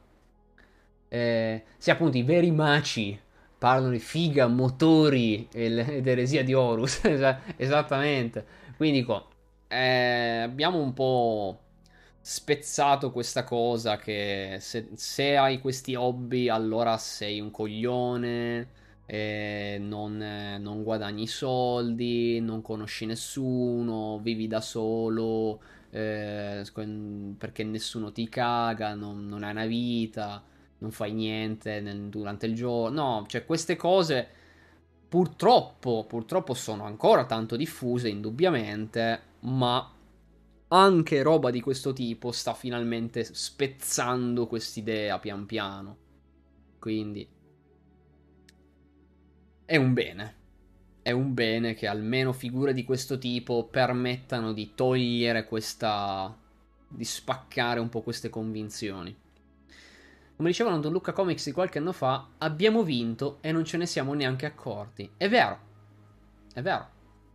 È... Abbiamo, diciamo abbiamo vinto, nel senso non ci siamo nemmeno accorti. È stata una transizione che non ci abbiamo quasi fatto caso perché adesso è addirittura di moda la cosa nerd. Cioè, purtroppo adesso è quasi. È quasi il contrario. Cioè, adesso è, quasi. Sei sfigato se non lo sei. Qua. Cioè, è una roba assurda. Siamo addirittura arrivati al momento in cui capita che non sei figo, non sei cool, in, se non hai visto la cosa nerd del momento, considerata nerd del momento. Cioè, è proprio stato un ribaltamento allucinante. E... Ehm, quindi, possiamo dirlo, siamo tutti cresciuti e ci metto pure cavi con i genitori che ci spezzavano le ali di giochi. Ora che come generazione siamo noi, facciamo i programmi, le serie. Sì, eh, ragazzi, esatto, io ne parlavo ad esempio solo poco prima di cena. Poco prima di cena ero in chiamata con, uh, con il mio migliore amico che non aveva saputo niente di questa cosa di, di Cavill perché ha, ha nerdato, non, non, non, stava lavorando oggi, quindi ha nerdato tutto il giorno. E io ho raccontato sta cosa. E questo, questo mio amico è un grande appassionato di horror. Quindi lui mi racconta un sacco di cose sulla scena cinematografica dell'horror e stavamo proprio raccontando un po' questa, mm, questa cosa. Vai via, Pita? Grazie mille. È stato un piacere chiacchierare un po' con te. Grazie mille, buonanotte. Buonanotte. E... Ehm, no, appunto dico che lui mi ha raccontato un po' questa cosa e siamo proprio andati a parare un po' su questo eh, su questo argomento, ovvero che lui nel campo dell'horror sta vedendo varie persone che stanno prendendo le redini di certe magari serie cinematografiche che per un certo periodo hanno anche purtroppo sofferto l'essere mandate avanti da persone che volevano solo fare il soldo facile con un nome famoso e invece adesso sta vedendo quelle persone che magari sono cresciute con i primi film, le prime cose, le prime iterazioni di questi nomi diventati famosi, che però sono, dopo esserci cresciute, sono entrate in quel campo, magari proprio perché ispirate da queste creazioni, e sono diventate loro quelle che ne hanno le redini. E lui mi faceva gli esempi di Scream e di Predator. Lui diceva, noi abbiamo avuto due franchise e non sono gli unici in realtà, ma, mi, ma stavamo in particolar, modo, in particolar modo parlando di questi due, di come siano stati entrambi franchise che hanno avuto delle, dei film non di gran qualità, perché purtroppo usati per il nome famoso, ma che adesso stanno ricevendo nuova vita, stanno ricevendo una nuova cura perché chi ci sta lavorando? Ci, sta, ci stanno lavorando persone che magari sono state ispirate da, che ne so, il primo Predator, dal primo Scream, da roba che appunto li ha condotti a fare quel mestiere. E quindi sono arrivati loro a prendere in mano quelle serie e a dire adesso le facciamo meglio. Adesso non usiamo questa roba solo per il nome, facciamola bene. Noi che eravamo tempo fa quelli sfigati che ci piaceva sta roba e che quindi eravamo poco considerati perché, ah vabbè, non... questa roba è per, que... per i cretini. E invece adesso sono loro a farle ed effettivamente a metterci la cura di qualcuno che apprezza queste cose davvero e non vuole usare solo un nome. Quindi sta proprio nel mettere le persone giuste. E adesso, secondo me, stiamo vedendo più progetti che chi hanno a capo persone che già amavano queste cose e stanno avendo l'occasione di mettere il loro in mezzo. Di poter curare, di poter dare la loro impronta a qualcosa che a loro già piaceva tempo fa. Quando magari l'hanno visto nascere o comunque che era già nato ma l'hanno conosciuto da piccoli, anche se quella cosa che di riferimento era già nata da tempo, però roba che li ha ispirati, che li ha condotti magari a fare una certa cosa o che magari è rimasta anche solo un hobby. In questo caso Cavill non è che ah, è entrato a fare cinema per Warhammer, no, c'entra niente. Però comunque Warhammer è, stato, è restato un hobby suo che comunque ha continuato ad apprezzare e adesso con l'esperienza che cita appunto proprio nel suo post finalmente può essere lui, in questo caso, diverso da una situazione di, di, di Scream e di Predator, perché in quel caso comunque Warhammer andava già bene, però non aveva bisogno di essere salvato, però in questo caso comunque dici ok, per un progetto del genere è bello che in mezzo non ci sia qualcuno solo che ci va in mezzo per il nome, per il brand, ma che vuole fare qualcosa di figo. È bello che ci siano più progetti con persone di questo tipo. Mi fa molto piacere. Ma tanto tanto. Aspetta che anche qua mi sto perdendo qualche messaggio, credo. Quindi fatemi tornare di nuovo su. Po, po, po, po. Ok. E quindi niente. Eh, è bellino. Sono contento. Eh, vedremo. Io non credo che ancora per molto tempo. Comunque non, non sapremo. Non sapremo nulla. Eh, tocca mandare i curriculum a Cavill. Esatto, esatto. Mand- manderemo. Si manderanno, si invieranno, ovviamente. Però sì. Eh, dico comunque, secondo me passerà ancora un bel po' di tempo finché sapremo qualcosa. Perché... Perché ovviamente eh, siamo letteralmente a qualcosa di appena annunciato. Sì, no, se tutto va bene, cioè ci vogliono sicuramente anni, ragazzi. Cioè, stiamo parlando di un progetto che nemmeno è un. Ah, sì, sì, vi annunciamo questa serie. No, cioè, vi annunciamo che abbiamo appena raggiunto un accordo eh, per fare qualcosa ma non sappiamo cosa e non abbiamo ancora varie persone di riferimento per fare quel qualcosa che non sappiamo essere cosa. Quindi di anni ne passeranno. Secondo me poco meno, ma almeno tre. Eh, dipende perché comunque allora tu se fai un progetto, cioè se raggiungi un accordo, tu comunque un minimo di idea dovrai pur darla di che cosa avere in, me- in mente di portare. Quindi magari dipende se hanno comunque già qualche idea in campo, ma che magari non hanno ancora comunicato. Vedremo. Però sì, sicuramente si parla di qualcosa di anni. Assolutamente. Cioè, non, assolutamente non ci aspettiamo che un. Ah, sì, sì, hanno fatto una roba del genere. Prossimo anno. Ma va. Ma va. Eh... Passeranno anni di creazione. E va benissimo così. Cioè, va benissimo che, che, che, ci, che, ci, mettano anni, che ci mettano tutto il tempo di cui hanno bisogno affinché tirino fuori qualcosa di veramente figo. Qualcosa di veramente figo. Sarà curioso vedere la reazione delle persone. La reazione delle persone perché, ragazzi, Warhammer è pesante eh, come universo. Cioè, Warhammer è veramente pesante come universo. La, la cosa più leggera, le cose più leggere di Warhammer sono comunque mediamente considerate pesanti. Quindi portare su schermo in live action una cosa del genere è, è di gran spessore. Eh. Cioè, secondo me scatener- scateneranno tantissima gente. Eh, ma sia in positivo che in negativo, intendo, eh. Cioè, secondo me, se fatto bene, se fatto davvero bene, potresti scatenare tantissime persone che si appassioneranno un casino, veramente tantissimo alla roba, a tu- tu- tutti questi progetti. Ma io non oso solo immaginare certa gente che romperà i coglioni. Cioè, perché sicuramente ci saranno lamentele su su su, ma dicono, wow, ma non si possono mostrare queste cose a schermo. Cioè io, cioè ragazzi, rendiamoci conto che Korn, Korn è il dio del caos più family friendly.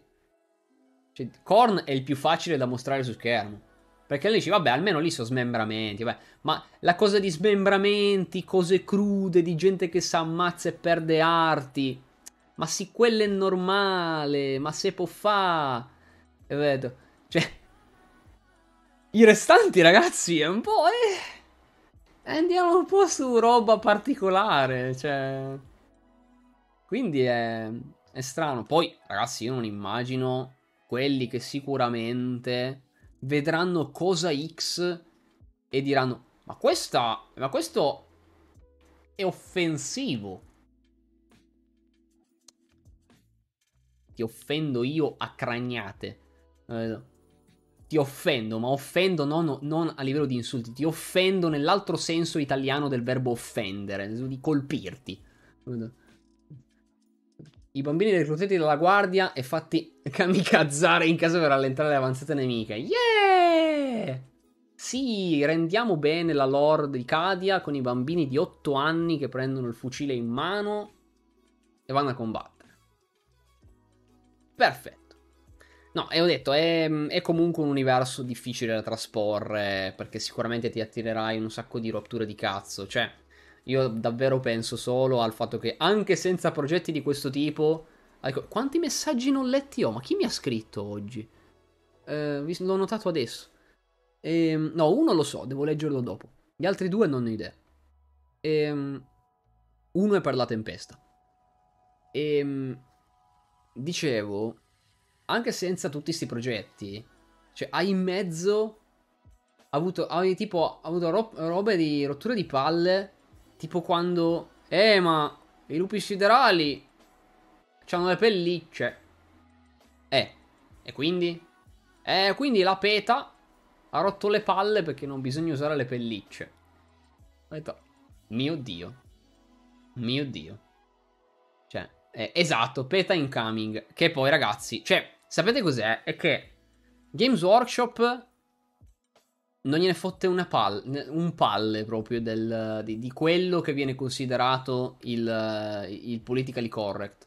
Cioè, io trovo che Games Workshop con l'universo di Warhammer faccia esattamente ciò che vorrei rispetto alla rappresentazione. Alla rappresentazione de- femminile di eh, sessualità differenti, cose di questo tipo. Perché le mostra non, non rendendole perfette. Sono personaggi come tutti gli altri. Sono fallibili, cioè non hanno il comportamento che purtroppo hanno altre aziende, ovvero la paura la paura che, oh no, questo personaggio non possiamo dargli un tratto negativo perché poi è offensivo. No, cioè, è, un, è, un, personaggio. Cioè, cioè, può essere stronzo indipendentemente da come è fatto. Cioè, chi se ne frega. E, e GV con Warhammer ha un approccio appunto come lo vorrei. Ovvero il... C'è un personaggio di... Boh, qualsiasi colore, qualsiasi etnia che abbia. Certo, può morire comunque alla seconda scena può morire comunque al primo capitolo. E può anche essere assolutamente un pezzo di merda. Chi se ne frega? Cioè, non. Non c'è quella cosa del. No, ehi! Non puoi rendere cattivo questo personaggio perché poi è razzista. No. Ma perché? Ma cosa vuol dire? Ma non ha senso o anche personaggi assolutamente di altre sessualità. Ce ne sono, assolutamente. Warhammer ne ha di personaggi con sessualità che non sono appunto eterosessuali. E quindi sono personaggi come tutti gli altri. Muoiono pure loro. Possono essere anche personaggi con tratti assolutamente negativi o discutibili. Qual è il problema? Sono personaggi. Sono tratti della loro caratterizzazione. E basta. Io trovo che, ad esempio, nel, nella saga della bestia, ragazzi, nei romanzi della saga della bestia, uno, uno dei personaggi è una donna, una donna omosessuale, che è, ehm, è, una, è la rappresentante inquisitoriale in quel momento storico.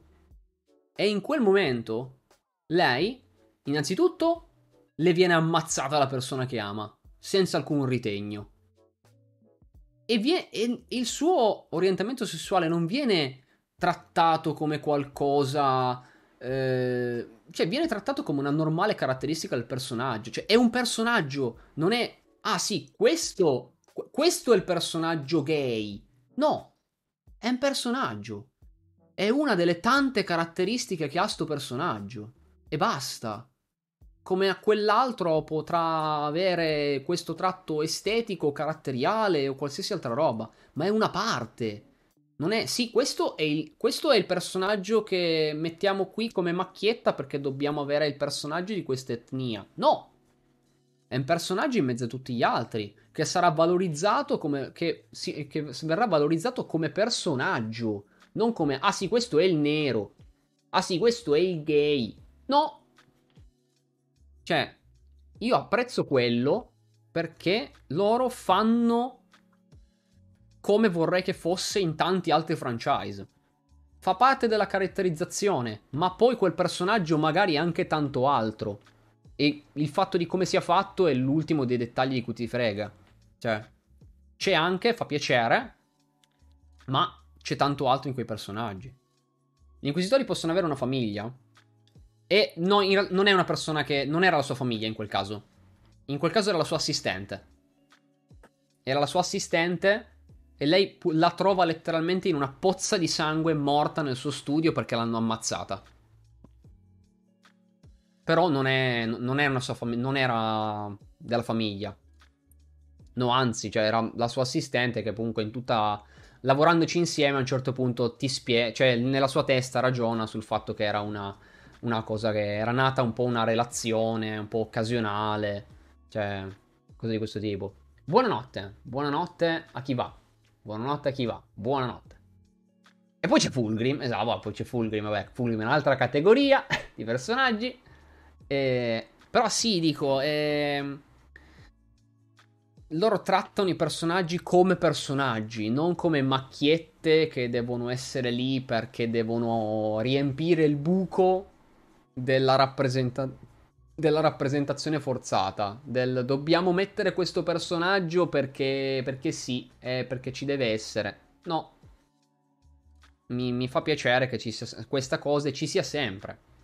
E mm, anche quando magari abbiamo visto per, un po' più di personaggi, magari appunto con sessualità differenti, con eh, etnie differenti, sono rimasti sempre personaggi che non erano necessariamente eh, il personaggio perfetto e intoccabile o comunque non erano personaggio scritto solo per essere il personaggio di quel tipo là. No. Assolutamente. Mi fa molto piacere che Warhammer rimanga su quest'idea. E che quindi non faccia rappresentazione forzata solo per trattare. Perché, cioè, io vi giuro, trattare così i personaggi lo trovo ancora più rispettoso per le categorie che tu vuoi rappresentare, perché tu non le stai rappresentando, tu le stai strumentalizzando. È diverso. Tu stai usando queste persone per sperare di ah sì, beh, noi ci giustifichiamo e prendiamo speriamo di prendere la loro approvazione, perché gli dai, gli dai il contentino, manco avessi a che fare con gli animali, che gli devi dare il biscotto. Cioè, tu stai usando queste persone solo per pararti il culo. Non perché davvero vuoi inserire un personaggio e scriverlo bene. Cioè, è una merda. Perché io trovo ancora più razzista questo. Più razzista, nel caso si parli appunto di etnie, o comunque irrispettoso in generale, che si parli di qualsiasi altra roba. Perché lì non stai scrivendo dei personaggi, tu stai riempiendo dei buchi solo per pararti il culo. Quindi è proprio... e lo trovo ancora più rispettoso del, appunto dell'insultarle quelle categorie, perché lì stai facendo finta. Stai semplicemente tentando di fare finta. Tu a te non te ne frega nulla. Non te ne frega nulla, ma vuoi solo giustificarti non vuoi davvero mettere un personaggio di quel tipo. Lo stai mettendo giusto per, perché bisogna. Quando lo vai a mettere, lo metti, ma non solo per coprirti. Per dire, ah vabbè, l'abbiamo messo, poi il, l'unica cosa che avrà questo personaggio è letteralmente solo que, il fatto che sia fatto così o che sia di quella sessualità là. No, è terribile così. È schifosissimo. Quindi io invece quando leggo i romanzi di Warhammer, quando leggo le storie di Warhammer in cui ho modo di conoscere dei personaggi, non ho, non ho questa sensazione. Mi fa molto piacere. E questa cosa diciamo che si ripeta davvero anche con altri atteggiamenti. La, il, caso del, il, caso della PETA, ragazzi, è stato veramente una roba... Sì, sì, non solo Netflix, assolutamente. No, Netflix è quello che ovviamente si, si fanno... I, è quello per cui si fanno i meme Netflix, però in realtà non è assolutamente solo loro. Ehm, però, dico, il caso della PETA, ragazzi, per chi magari non lo ricordasse, è, è stato davvero allucinante eh, quando è accaduto. Perché quando davvero la PETA se n'è spuntata fuori con il... Eh ma... Eh, dobbiamo... Voi dovete... Eh, dovete togliere le pellicce perché non si fanno ste cose, perché voi fate male agli animali. Che poi dici, scusa, ma rompete il cazzo ai modellini di plastica e non rompete il cazzo a cose ben peggiori. Ma, ma quello, vabbè. Hanno rotto le palle per sta roba. No, voi dovete togliere le pellicce dai modelli di Warhammer.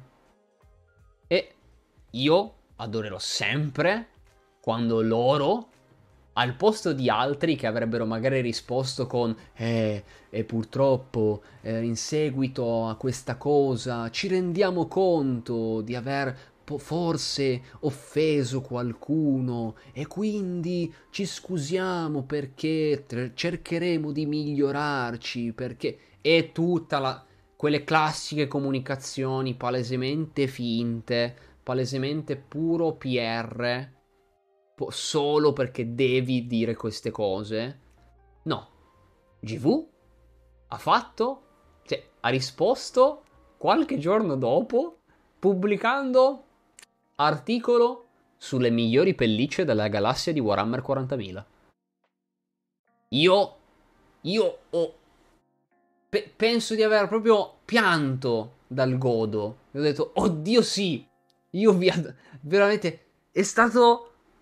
È stata la risposta più, sa- più selvaggia e cattiva che abbia mai visto. Ho detto, oh mio dio. Ho detto, Giuro, non mi aspettavo una risposta del genere da una compagnia. Ho detto, quanto?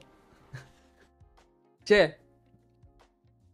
No, no, questa cosa è accaduta anni fa. Quando era stato... Mi pare che proprio in quel periodo era stato... Era stato fatto uscire un modello dei lupi siderali. E quindi saranno usciti con questa cosa. E loro non gli hanno risposto.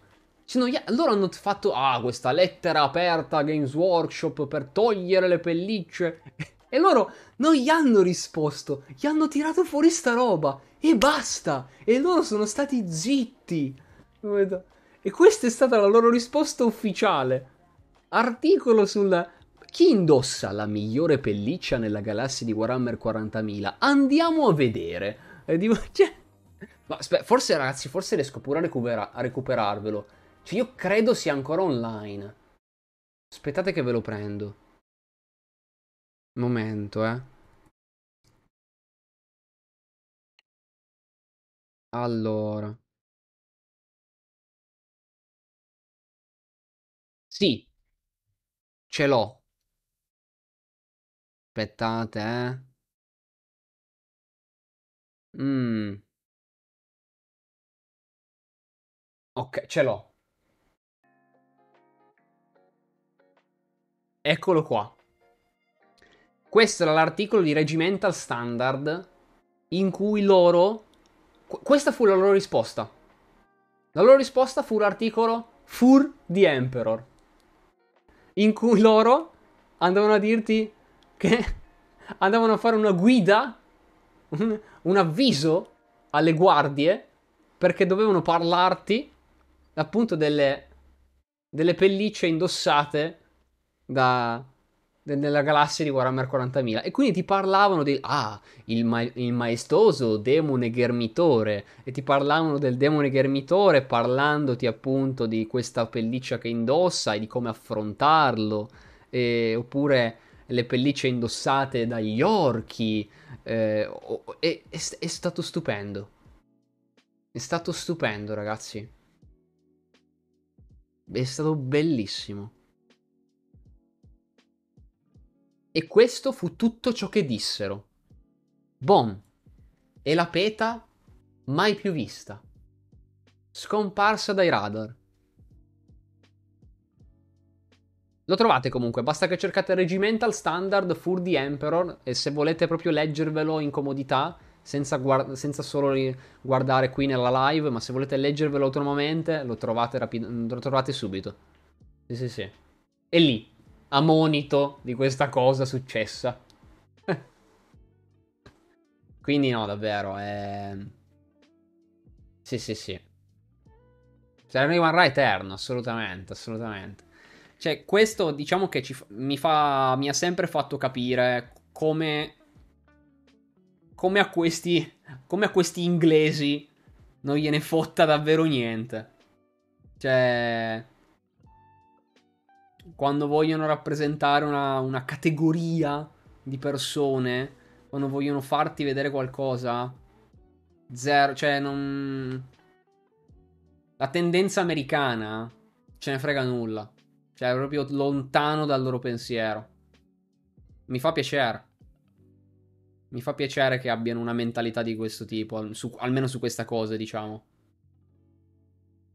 E quindi va bene. Cioè, e anche questo, che in un certo senso mi dà una, una maggiore fiducia nei confronti di un progetto del genere. Perché so di stare parlando non solo di una, non solo di per una persona come Henry Cavill che è appassionata e quindi di qua è produttore esecutivo, quindi siccome gli piace tanto Warhammer eh, saprà magari riuscire a tenere progetto, i progetti sulla strada giusta, cioè il punto è che io so anche che la compagnia di riferimento che fa Warhammer ha questo atteggiamento, cioè non se vuole metterti del, dei personaggi o fare, trattare certi temi, lo fa senza perché per, per, le classiche tendenze americane degli ultimi anni.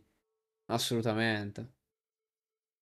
Quindi va bene. E, e anche come rispetto della lore, ragazzi, perché che, che ovviamente Warhammer abbia talvolta le proprie contraddizioni, è indubbio, ma perché comunque è anche inevitabile che comunque dopo, con tutti questi anni, tutta questa mole di informazioni, ci sia sempre il caso in cui purtroppo, diavolo, quel libro contraddice una roba detta dall'altra parte anni fa. È, è inevitabile, è in, letteralmente impossibile.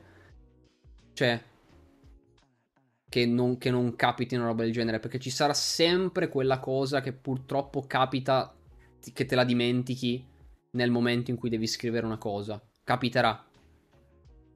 Anche con il migliore dei progetti. Capiterà anche con questi progetti cinematografici. Anche col progetto più bello e fichissimo con le persone migliori di sto pianeta. Capiterà sempre che ci sarà ogni tanto quella cosa che purtroppo contraddice una roba detta da un'altra parte perché madonna ci siamo un attimo ci siamo scordati cazzo che sta roba veniva detta laggiù.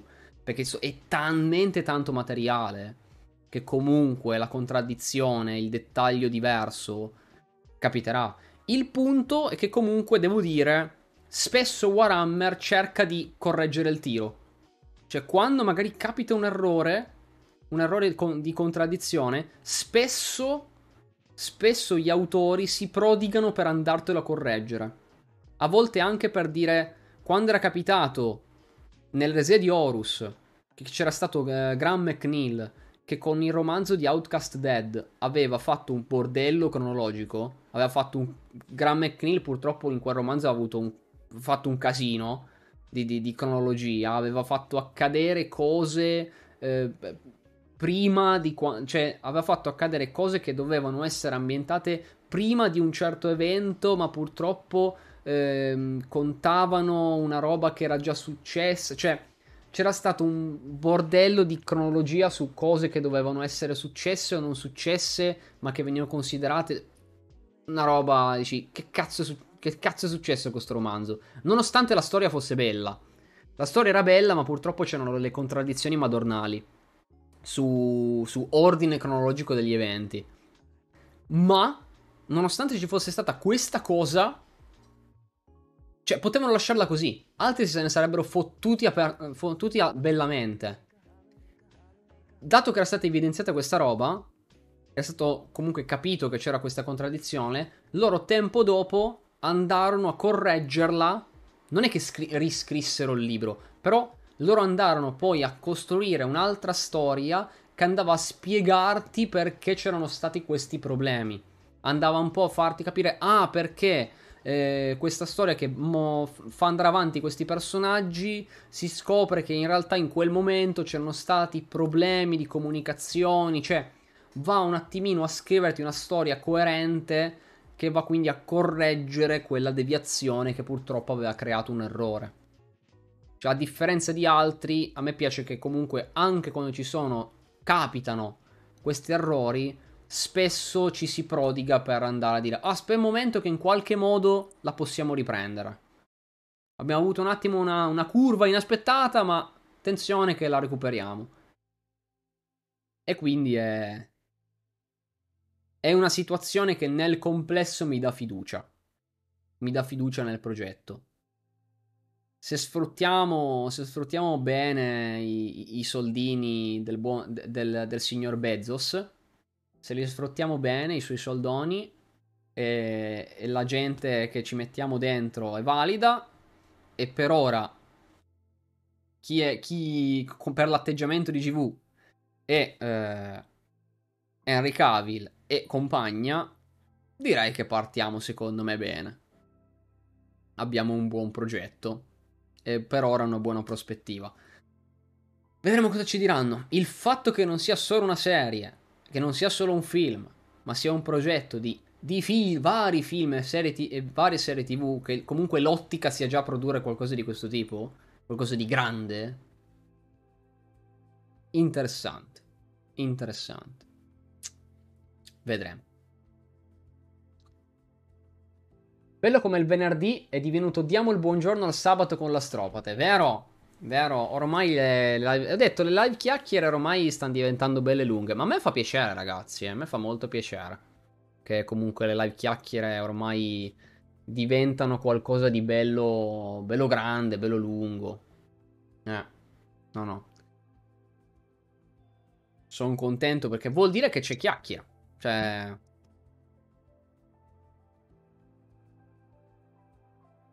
Se c'è chiacchiera a me fa piacere. La pi- no, è vero, la, la, la... il bevi, il bevi.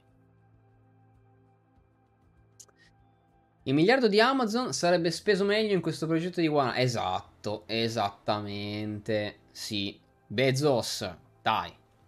Dai, su. Chiudi sta roba, sti anelli, sto potere, sta tempesta che c'ha dentro, ma... Sa perdere quella roba, ma... Tira fuori... Tira fuori un'altra roba, la tempesta, parla della tempesta, un'altra tempesta, su. Dai. Andiamo da un'altra parte che lì il miliardino ci piace. Con gente competente, figo, figo.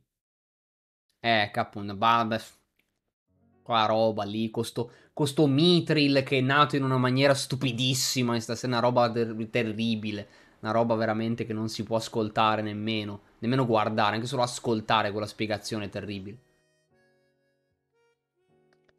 Diglielo che qua non serve parlare sull'Elfico, abbiamo Tau, Umani, Orchi, Necron, ora in chi votano, se...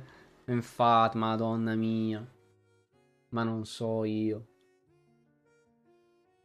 Era, ter- era terribile, Barone. Cioè, quello che era fondamentalmente un metallo, cioè un me- bello, eh, forte, resistente come metallo, ma era un metallo. E negli anelli del potere è diventata una roba tipo stupidissima, cioè. Eh, una roba terribile, tipo stupidame- stupidamente magica, una roba proprio a casissimo. Cioè, è stato con fatto che il fulmine ha colpito l'albero in quel momento in cui quell'albero che culo vuole che c'era un Silmaril dentro, ma mentre nel frattempo vicino a quell'albero stavano combattendo un Balrog e un elfo. Una cosa che, ma nemmeno nel più stupido dei fumetti anni 60, cioè proprio una roba veramente idiota. veramente terribile. Io giuro che la prima volta che l'ho sentito ho detto non è vero. Io giuro, non ci credo. Per me non, non è possibile veramente questa cosa ci sia. E poi ho visto che veramente era così. Ho detto no, non l'accetto. No, no, è veramente troppo stupida come cosa. Veramente. Basta che non facciano i servi del caos che sbelluccino come lampioni. No, no, per carità. Ma loro brilleranno, brilleranno per il fuoco. Vedremo, vedremo. No, non credo. Secondo me no. Secondo me mi posso aspettare che, che non sia una roba del genere. Frodo l'armatura di Mithril, solo di bella fattura elfica, ora il Mithril un fulmine che passava di lì. eh sì, eh. No, ma poi veramente, ragazzi, cioè, ma un fulmine... Che dici, fulmine che colpisce l'albero. Sì, boh, comunque, una, che una troiata, perché dici, sì, quindi... Cioè, perché, na- perché quindi allora il metallo ha riempito la montagna? Che cazzo c'entra un fulmine con, con l'albero? Boh. Ma a parte quello che è già stupido, boh, è perché il fulmine ha colpito l'albero in cui dentro c'era il Silmaril. Però intorno combattono i due ma che è? Ma cos'è? Ma perché questa cosa che già stupida di per sé ha creato un metallo nella montagna? Ma cosa c'entra? Cioè, sono due cose. Sono cose totalmente scollegate. Cioè, non c'entrano niente. In che modo questa cosa ha creato questa conseguenza? Cioè, perché? Boh. No, è lì però veramente. No, no, ma appunto dico, no, ma lasciamo ste cacate, cioè, dico, no, ma su, su, dai. Metti sto miliardo da un'altra parte. Metti sto miliardo negli Space Marine, negli Xeno, nell'Imperatore, nelle cose, nel Sacro Fuoco dell'Imperium e di tanta altra roba fica. Eh. E poi venne il fulmine che colpì l'albero, che cadde in testa. No, no, appunto, sì, diventa una filastrocca idiota, davvero. Cioè, però appunto dici, no, ma la, davvero l'hanno raccontato così. Da mio Dio. Voglio un dreadnought di Mithril. Santi Dio sì. Sì, assolutamente. Lo voglio. Però ovviamente del Mithril nato così, eh. Cioè del, del Mithril brutto. Cioè... Vogliamo parlare degli elfi che non sembrano elfi, un elfo? Sì, sì, no, beh. No, no, no, ma... No, ma lo so, Forgelo, tranquillo che lo so. Tranquillo che lo so. Però è vero, sì, cioè. Il regista volevano Renne Ferretti. Minchia. Che poi... Che poi... Rispetto per René Ferretti, perché René Ferretti in realtà il regista buono lo voleva fare, cioè. La, la, filosofia di Boris, che in realtà René Ferretti è un buon regista, sono gli altri che sono una merda. Mannaggia, povero, povero René. Eh, René è un buon regista, ma deve portare a casa il pane, esattamente. Esattamente, perché tu vedevi sia, nelle, sia nella, nelle tre, prime tre stagioni che anche adesso nella quarta, vedi che comunque René è un buon regista, lui le cose buone le poteva fare. Però poi ha Stannis nel cast. Quindi che cazzo devi fare purtroppo? Eh. È difficile purtroppo operare con eh, Stanis e, e la cagna maledetta e altra gente dello stesso calibro. Al ma- Resto poteva essere pure buono con René Ferretti alla regia. Non mettiamo Duccio alle luci, ma Sì, sì, sì, a Gal- Galadriel più volte potevamo mettere un po' un appellativo, assolutamente, decisamente. Madonna mia. E quindi no, in questo caso dai che posso, essere, posso essere un po' più fiducioso, ecco. Io lo so che tanti sono subito partiti per il ah, fa schifo, Amazon ha distrutto quello, a distruggere anche questo. Eh, cioè... Eh, boh, eh, partire catastrofici così, eh, ma quello non me l'aspettavo perché tanto c'è gente che parte catastrofica per la minima cagata, cioè, non... cioè viene detto una, una, sillaba su Warhammer, ci saranno comunque almeno mille persone che ti tireranno fuori con... Eh, GV fallisce domani comunque, eh. Mi sa che GV domani esplode, salta in aria, Finisce, Warhammer non c'è più. Così. E lì avremo e continueremo ad averli. Cioè, non, non... Continueremo assolutamente ad averli. Però boh. Che ci dobbiamo fare? Eh, i lamentini ci sono sempre. Avere dei dubbi è lecito, eh. Avere, avere dei dubbi assolutamente corretto. Però, madonna mia. Madonna mia. Da lì ad avere dei leciti dubbi, delle lecite comunque discutere dei, dei rischi, perché i rischi comunque non è che non ci sono, assolutamente. Cioè, però da lì a subito condannare tutta una merda, fa tutto, farà tutto schifo, perché X progetto che non c'entra un cazzo di niente, che magari non condivide nessuna persona, è stato, è fatto, è, è stato brutto. E madò. E allora, ragazzi, cioè per, lo stesso ragionamento bisognerebbe condannare eh, ogni film prodotto da qualsiasi casa, cioè tipo Sony ha prodotto questo film, ecco, eh però guarda che tempo fa Sony ha prodotto anche un film di merda, dici, e eh vabbè, e quindi, cioè, va bene, è ok, mi spiace per quel film di merda, che ti devo dire? Cioè, non, non sono veramente cose che non c'entrano nulla, cioè. Boh. Eh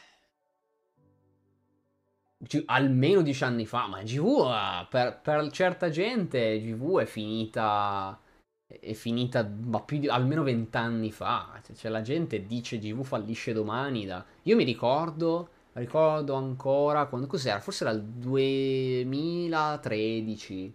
Forse era il 2013, forse anche un po' prima. Che mi ricordo pa- chiaramente che c'era una persona. Beh, ragazzi, sì, ma comunque. Cioè, io ve lo dico. GV 5 anni e fallisce. Eh, ovvio. Domani proprio. Sì, sì. No, ma è per, proprio che ci sono proprio i, i, i, mm, gli autoproclamati Nostradamus. Cioè, no, no, beh, ragazzi, ma chiaramente GV sta falle, cioè GV sta facendo uno schifo. Inchia. Volevo, volevo proprio. Cioè, potessimo tutti fallire come fallisce GV saremmo un mondo di milionari. Cioè... No, ma è un meme da sempre. Cioè, davvero è.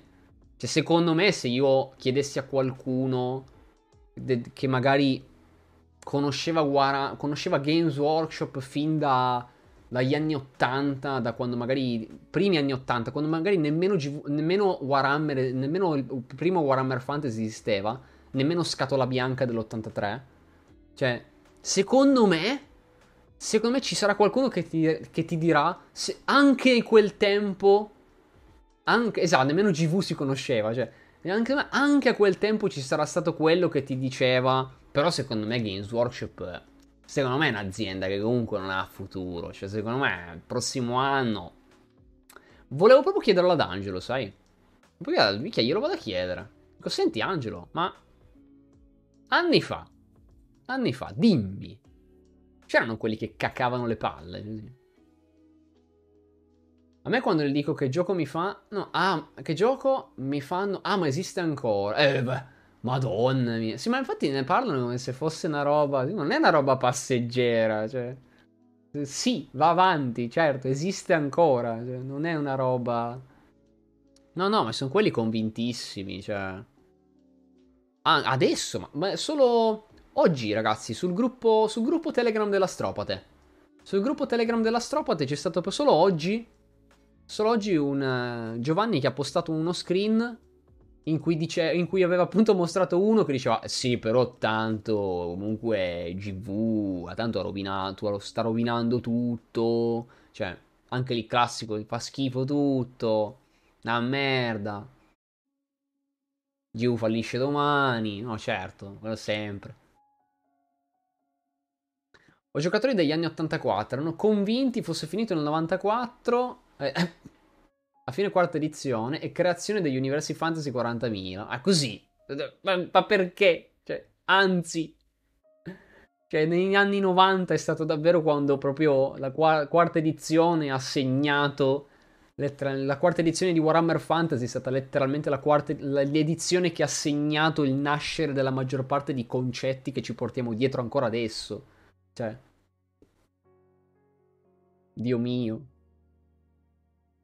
Vabbè. No, no, davvero. Eh... E secondo me, indipendentemente dalla riuscita di questo, di, di, di questo progetto, av- continueremo ovviamente a- ad avere gente di quel tipo. Gente di quel tipo, assolutamente. Sì, sì. Ma noi non ci curiamo di loro, noi siamo contenti, noi se ci sono cose belle siamo contenti, se ci sono cose brutte le critichiamo, ma senza spalare merda a caso, ma evidenziando i punti esatti in cui una cosa è criticabile. Quindi le cose si trattano bene, anche quando sono brutte. Anche quando sono brutte si devono trattare decentemente, almeno nel caso di, di cose che bisogna trattarci, tipo con Warhammer lo si tratta bene. Anche le cose brutte bisogna trattarle decentemente, proprio per evidenziare dove sono brutte. Quindi, tipo Risveglio psichico saga della bestia o i libri di Goto. Quelle cose sono brutte e bisogna dirlo. E bisogna sottolinearlo e costantemente ricordarlo. Perché gli errori Bisogna ricordarli, altrimenti poi te li dimentichi e li fai di nuovo. Quindi, quelle ferite non guariranno mai. No, no, ormai proprio terribili. Più qua. Sono, sono ferite. Sono ferite come quella di Gilliman al collo. Che nonostante sia stata fisicamente curata, comunque psionicamente è ancora lì.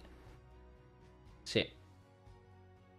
Io vado, Beanic, ti proverò a trollare in chat TG come sempre. Tu sei uno dei cazzoni. Grande, grande. Buonanotte. Buonanotte. È stato un piacere. Cacchio, non ho 10.000 stropunti da spendere ora. Tan dan dan dan. Eh no, appunto. Eh, terribile. Sì, sì, sì. E invece a me le mucche con le montagne sulle spalle sono piaciute. Eh, guarda un po'. In quel caso a me non dispiacciono. È andato io ho conosciuto Warhammer grazie ai videogiochi come Dawn of War 2. Poi da lì si è aperto un mondo. Mi disiscrivo. no! Non farlo! Fermati! E all'epoca ho comprato i libri di Goto. Eh no, ma allora, che uno all'epoca compri, compri, i, compri i libri di, di Goto è lecito. Cioè, se uno non lo sa, se uno non lo sa, dice: Beh, sono i libri di Warhammer. Saranno belli. Saranno belli. E invece. Eh, purtroppo no. purtroppo non lo erano. Ed, sai cos'è? È che era uno spiacere. Perché purtroppo proprio quei libri erano tra i pochi che erano pure arrivati in Italia. Quindi dicevi. Cazzo. Ah, che male. La gente ha imparato la lorda lì. Ah! Male all'anima, purtroppo. È veramente, veramente una roba. Ma tanto io non credo arriva... no, io non credo torneranno mai in italiano quei libri.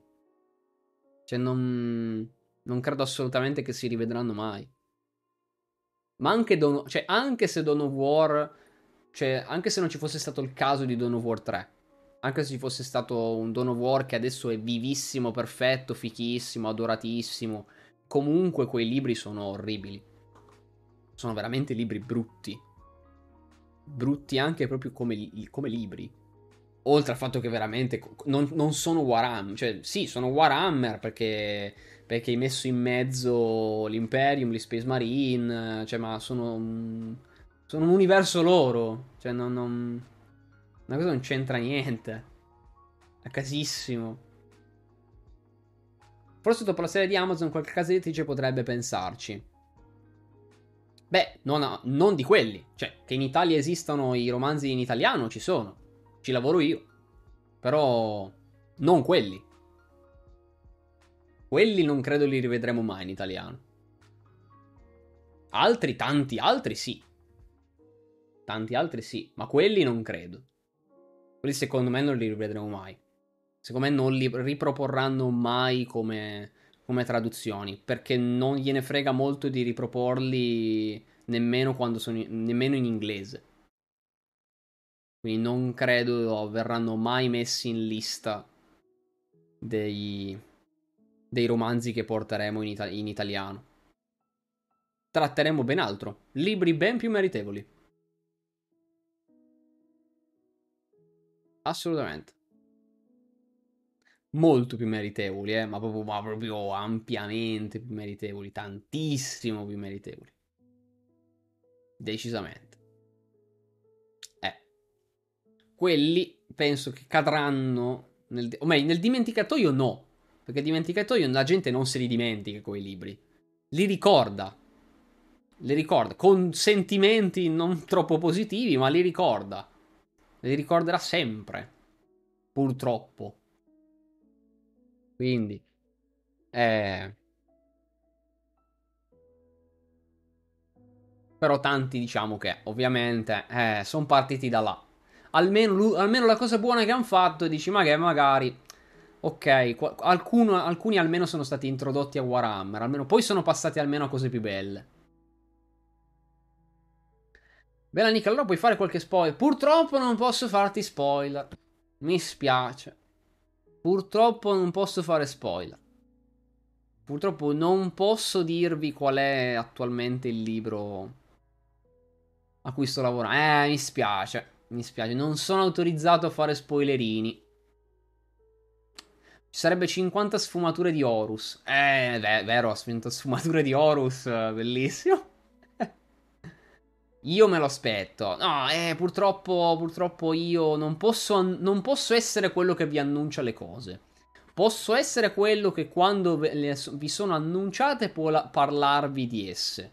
Cioè, quando magari un libro viene annunciato posso parlarvi se un libro magari di che cosa parla, perché magari qualcuno non sa di che cosa parla quel libro, posso illustrarvi che cosa potreste trovare in quel libro, che tipo di storia potreste andare a leggere, che tipo di lavoro c'è stato dietro a quel libro, perché comunque a me piace molto anche parlarvi di qualche retroscena su certe cose che sono state operate per lavorare la, alla revisione di un certo libro. Però purtroppo non posso essere l'annun- l'annunciazio. Purtroppo quello non è compito mio. Devo aspettare che alla nera muova muova mari e monti per, per, dire loro quali sono i prossimi titoli. Due si sanno in realtà. Io ricordo sempre perché per chi non è stato a Lucca, che comunque lì c'era già il volantino che confermava che il, i prossimi, tra i prossimi libri due saranno Malleus e Creatore di Spettri, rispettivamente sequel di Xeno e Primo e Unico. Quelli sono stati pubblicamente mostrati. Il resto... Eh... Eh... Beh, adesso lo sai. No, infatti ho detto, per chi magari non è a Lucca ci tengo magari a dirlo, perché qualcuno ancora questo non lo sa che dico non eh, è stato confermato lì nel, nel volantino nuovo che tra i prossimi libri in italiano ci saranno proprio loro, proprio queste due continuazioni. E come dice appunto Fabius, Severina Rain è attualmente in preordine, quindi arriva, arriva anche lei. Bel libro, bel libro, mi è piaciuto. E poi adesso appunto c'è un'altra cosa, un'altra cosa al lavoro. Munda, vai a nanna, buonanotte, buonanotte, assolutamente. Vai, riposati, buonanotte.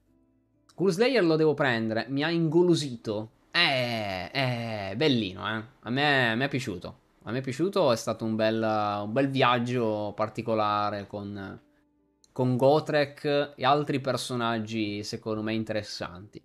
Sì, sì, sì. Non vedo l'ora che poi escano, cioè si possa lavorare anche, anche agli altri, a Git Slayer e Soul Slayer, e poi a un certo punto anche al nuovo corso, dato che è stato recente, recentemente annunciato Blight Slayer di Richard Strachan, quindi roba interessante.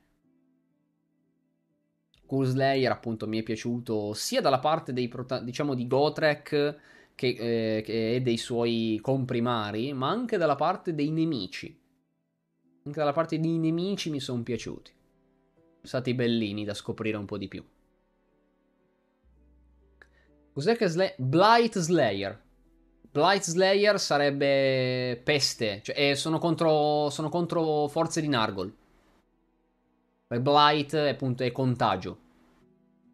Sventra contagio. Sventra peste. Non, cioè, non lo so come potremmo, potremmo tradurlo. Boh. Però combatte contro, contro forze di Nargol. E per quello quindi Blight Slayer.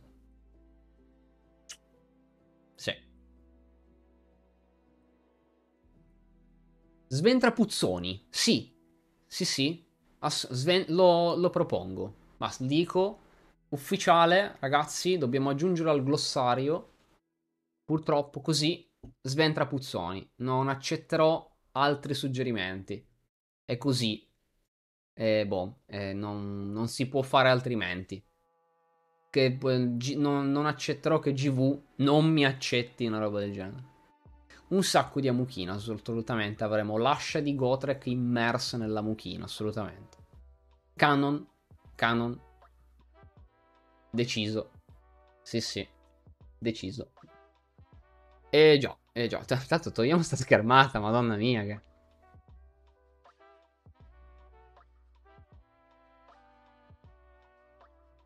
Madonna, ma...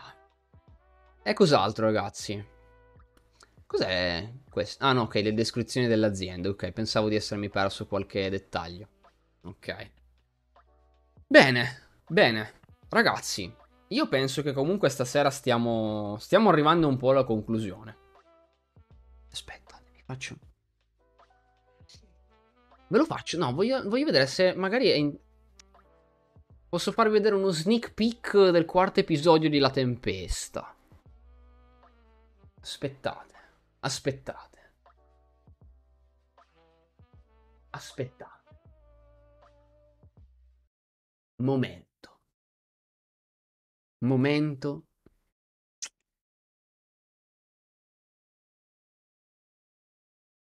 È perché non è, non è già renderizzato, eh, quindi...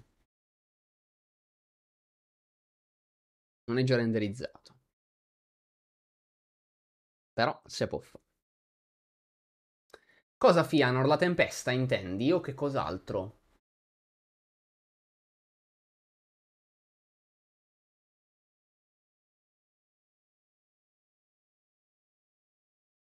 Quello? Eh sì sì, assolutamente. Ma manca da un po' volon- cioè perché appunto mi sono dov- in questi mesi mi sono dovuto occupare dei momenti BG58, però assolutamente arriva. Arriva. È quasi finito il montaggio. Adesso vi faccio vedere. Allora, innanzitutto vi faccio vedere, madonna mia, cioè, devo ancora finire la colonna sonora, eh, però è già grosso, eh. Al momento che un attimo perché Premiere ogni volta mi dice guarda che è cambiata la configurazione audio. Un attimo. Uh, sì, adesso credo che si senta. Adesso ve lo, vi metto a schermo, eh. Faccio vedere.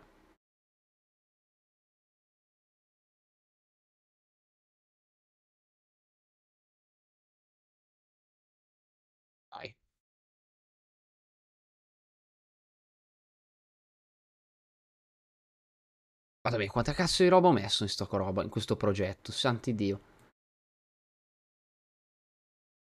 Arrivo.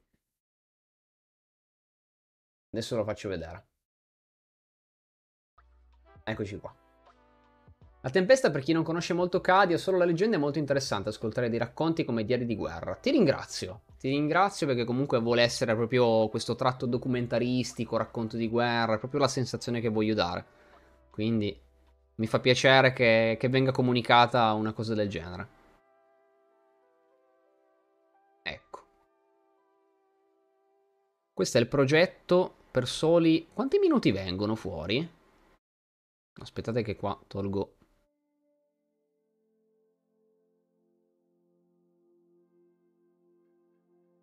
Non voglio eliminare i salti. Ok, dura 14 minuti. Dura 14 minuti, tra l'altro, ragazzi, perché ovviamente si parla ancora degli episodi che sono trasposizioni dei primi quattro articoli originali di La Tempesta.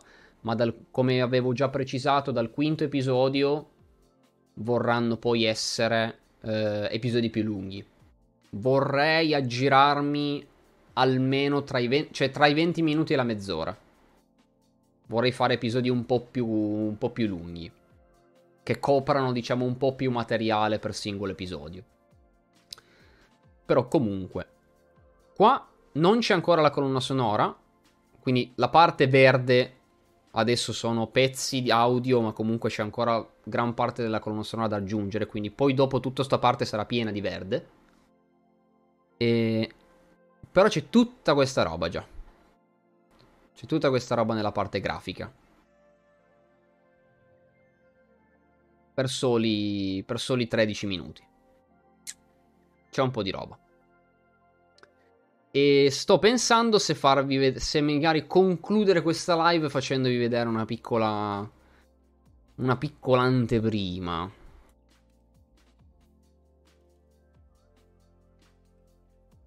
Ma che bella faccia di merda che c'ha la stropade. Eccoci qua. Andiamo in pausa. Sì, sì, appunto dico, voglio, voglio davvero fare un po' di... una roba un po' più corposa. Sembra un... Ca- eh, poi in bianco e nero indubbiamente, guarda.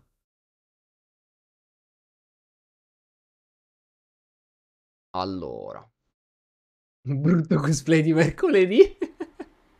Terribile. Eh, qua allora, siccome non è pre-renderizzato, ovviamente è possibile che a un certo punto ci siano degli scattini, perché... Vediamo cosa... Si sente, ah sì, sentirsi si sente, però devo alzarlo. Devo alzarlo anche perché effettivamente prima volevo solo musica da sottofondo, adesso volevo effettivamente farvi sentire una roba.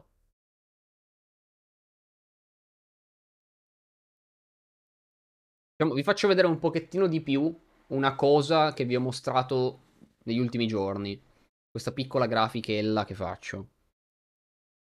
Il dio del sangue mi ha offerto una visione quest'oggi. Le parole improvvise di Karn suscitarono diverse reazioni nei suoi seguaci, che provenissero dall'antica legione dei divoratori di mondi o da qualche capitolo ormai dimenticato. Non mi ha dato un segno riservato a me, ma uno che condivideremo tutti. Torneremo sulla Spiccateschi e abbandoneremo l'orbita. Ora percorriamo il sentiero rosso e dovremo seguirlo. Non importa dove ci possa condurre, poiché promette trofei mai visti. Il nostro raccolto sarà infinito, la gloria rivolta a Korn sarà senza misura. Mentre vari... Aspettate che qua stava già scattando. Le transizioni finché non sono pre-renderizzate, quando fai anteprime così scattano un pochettino. Mentre vari berserker esultarono, altri rimasero pressoché impassibili, mentre Lugos non poté fare a meno di ragionare sul discorso appena pronunciato. A Karn non importava il ruolo di leader, avrebbe sempre seguito i propri obiettivi da solo se necessario. Eppure quel discorso trasmise qualcosa di diverso. Sembra quasi che Karn ammettesse di non poter raggiungere quel nuovo obiettivo senza il loro aiuto. Questa è la piccola schermata che sto cercando di fare, cioè, ovvero schermate che, reali- che voglio realizzare quando ci sono discorsi diretti. Cioè, quando non sto descrivendo cosa dice il personaggio, ma quando effettivamente prendo un suo dialogo. Sì, esattamente. Dice anche quello. Sono impegnato per dirlo bene. Però per questo è, eh, poi si vedrà. Ehm, però appunto queste sono schermate che ho voluto, voluto aggiungere e che voglio fare, riproporre anche nei prossimi episodi, perché sono schermate semplici, ma,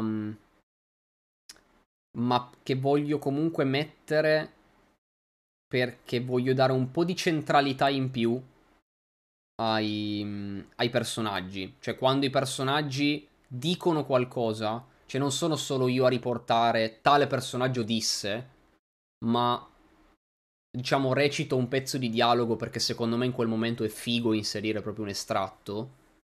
Voglio magari dargli una schermata, una schermata dedicata.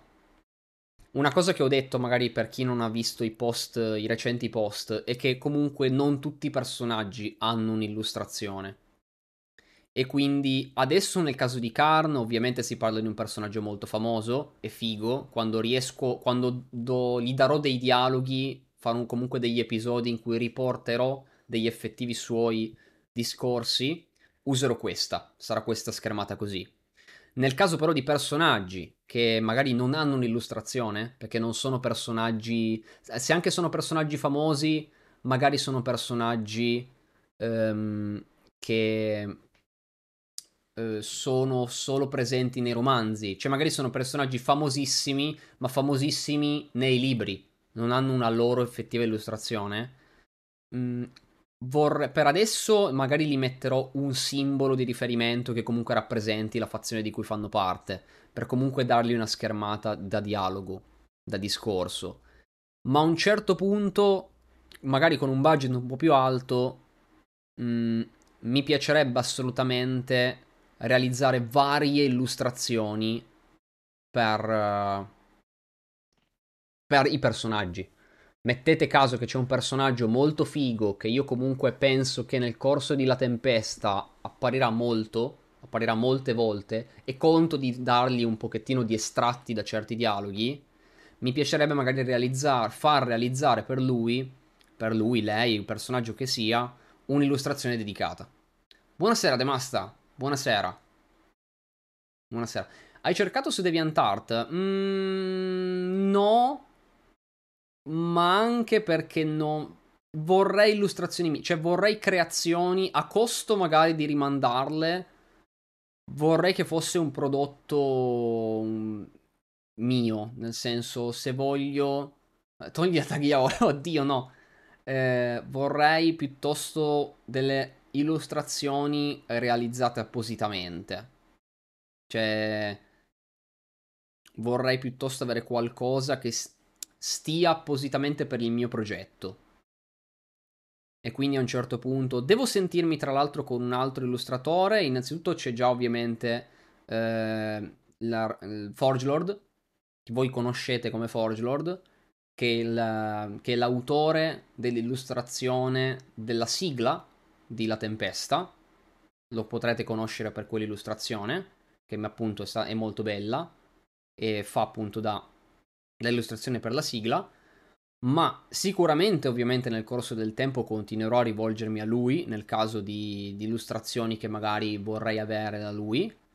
Eh, c'è adesso devo rispondere a un altro illustratore che mi ha scritto e che appunto devo ho solo visto l'anteprima del suo messaggio post live le, lo leggerò non gli risponderò a quest'ora perché magari gli rompo il cazzo però gli risponderò domani eh, perché mi ha scritto anche lui per una, per una, poten- cioè una voglia magari di, di, di, lavorare con me e fare una roba del genere per illustrazioni dedicate. Quindi diciamo che già avere magari due persone interessanti di cui mi piace lo stile di illustrazione che potrebbero prestare la loro arte per... Uh, arricchire il valore appunto artistico di La Tempesta sarebbe molto figo. Sarebbe molto figo. E vedremo. Questa appunto era una piccola anteprima, ragazzi. E adesso poi ovviamente ci sarà tutta sta roba. Ho detto sono 14 sono solo 14 minuti questi qua. Però c'è già tanta roba. C'è già tanta roba, ecco. Dal prossimo ci sarà ancora più carne al fuoco perché ho detto voglio rendere gli episodi un po' più lunghi, quindi ha detto no, sicuramente non voglio andare sotto i 20 minuti. Cioè se stanno tra i 20 minuti e i 30 sicuramente non voglio andare sotto i 20. Quindi saranno sem- dal quinto episodio in poi voglio che siano almeno 20 minuti di, di un episodio della tempesta. E ovviamente si alterneranno. Cioè si alterneranno, voglio fare gli episodi della tempesta e gli episodi di introduzione. Quindi ci sarà un po' questo dualismo. E cos'altro? Cos'altro? Niente, c'è un... Questa era l'anteprima, ragazzi, questa era l'anteprima. Per il resto, Vedrete, vedrete. Tanto detto, manca poco. Manca poco perché tutto ciò che vedete tutto ciò, che vedete, mh, mm, ciò che manca davvero è la parte di colonna sonora a cui ho iniziato a lavorare ieri, ieri sera, ieri notte in realtà, e mh, mm, poi mancheranno gli effetti, perché comunque, come avete visto nei primi tre episodi di La Tempesta, io metto anche gli effetti, quindi le cose che fanno, danno più sensazione di audiolibro negli episodi della Tempesta, quindi lavorerò a vari effetti che secondo me si incastreranno bene con certi momenti della storia. E poi niente, sarà un po' un ricontrollo, un po' un riguardare, dico ok, in questo, mo- in questo momento ha senso mettere un'immagine di riferimento per qualcosa che magari è utile far vedere e c'è un'immagine di riferimento da far conoscere, giusto per dare un'idea in testa a chi sta guardando cosa, sta- cosa effettivamente uh, sta, sta scoprendo. Vedrò. Però non manca molto, ragazzi. Eh, conto di averlo finito la prossima settimana. Pubblicazione magari tra due. Però di averlo finito nel corso della prossima settimana. Sì, bravo, salva automaticamente. Premiere, bravo. Complimenti. Ehm... E boh. Questo è il pezzo che vi ho fatto di anteprima. Quello lì di La Tempesta. Cioè, scusate, di Nemesis Tessera di cui ho mostrato il pezzettino. Quello che ho messo un po' come l'altra anteprima che vi ho fatto. Quella. Eccola qua. Quella in cui sono fondamentalmente gli schemi. Gli schemi, ragazzi, sono un'altra cosa che voglio mettere. Adesso li chiamo schemi perché erano schemi nella parte articolo nella parte video saranno queste sezioni che comunque verranno riproposte sia in articolo che in video, in entrambi i formati ovviamente. Saranno quelle sezioni che avevo inizialmente proposto con il quarto episodio, dal quinto in poi diventeranno anche questa un, un'aggiunta fissa, ovvero delle sezioni di intermezzo che vogliono spiegare delle cose in maniera introduttiva, ma nel senso, se io magari dopo, in questo pezzo, tipo in questo qua, in questo dopo in cui parlo, io coinvolgo il pianeta Nemesis Tessera e pianeti limitrofi. Però è interessante magari avere un attimino di background, un attimino di riferimento su che cacchio di pianeta è Nemesis Tessera e quindi queste sezioni di intermezzo vogliono dare un pochino di informazioni che magari non sono strettamente riguardanti la tredicesima crociata nera e la storia attualmente in atto, ma permettono un po' di comprendere meglio l'argomento di cui io parlo nella sezione successiva. Stessa cosa, vedrete, quando io parlo dei, di una sezione in cui parlerò della banda da guerra dei violatori, di, che sono una banda da guerra slanescita, io avrò questa sezione di intermezzo in cui farò un rapporto su chi sono i violatori, in modo che nella sezione dopo dice ah sì sì, violatori, li ha spiegati, ecco chi sono, sappiamo, non è un nome buttato a caso.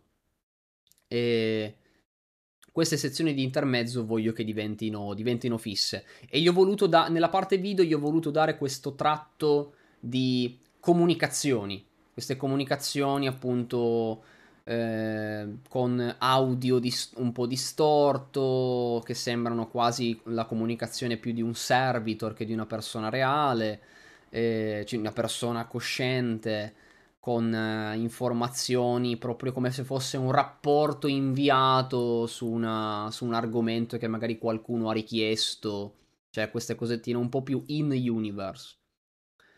E boh, e questo è quanto. Era giusto per, per, per concludere, volevo darvi un pochettino di questa, di questa piccola spiegazione. Poi vi aggiornerò ovviamente nel corso del, dei prossimi giorni, della prossima settimana, su quello che sarà il termine del montaggio di, del quarto episodio, così che poi, prima di passare al quinto, ragazzi, lavorerò a introduzione che cos'è Warhammer 40.000.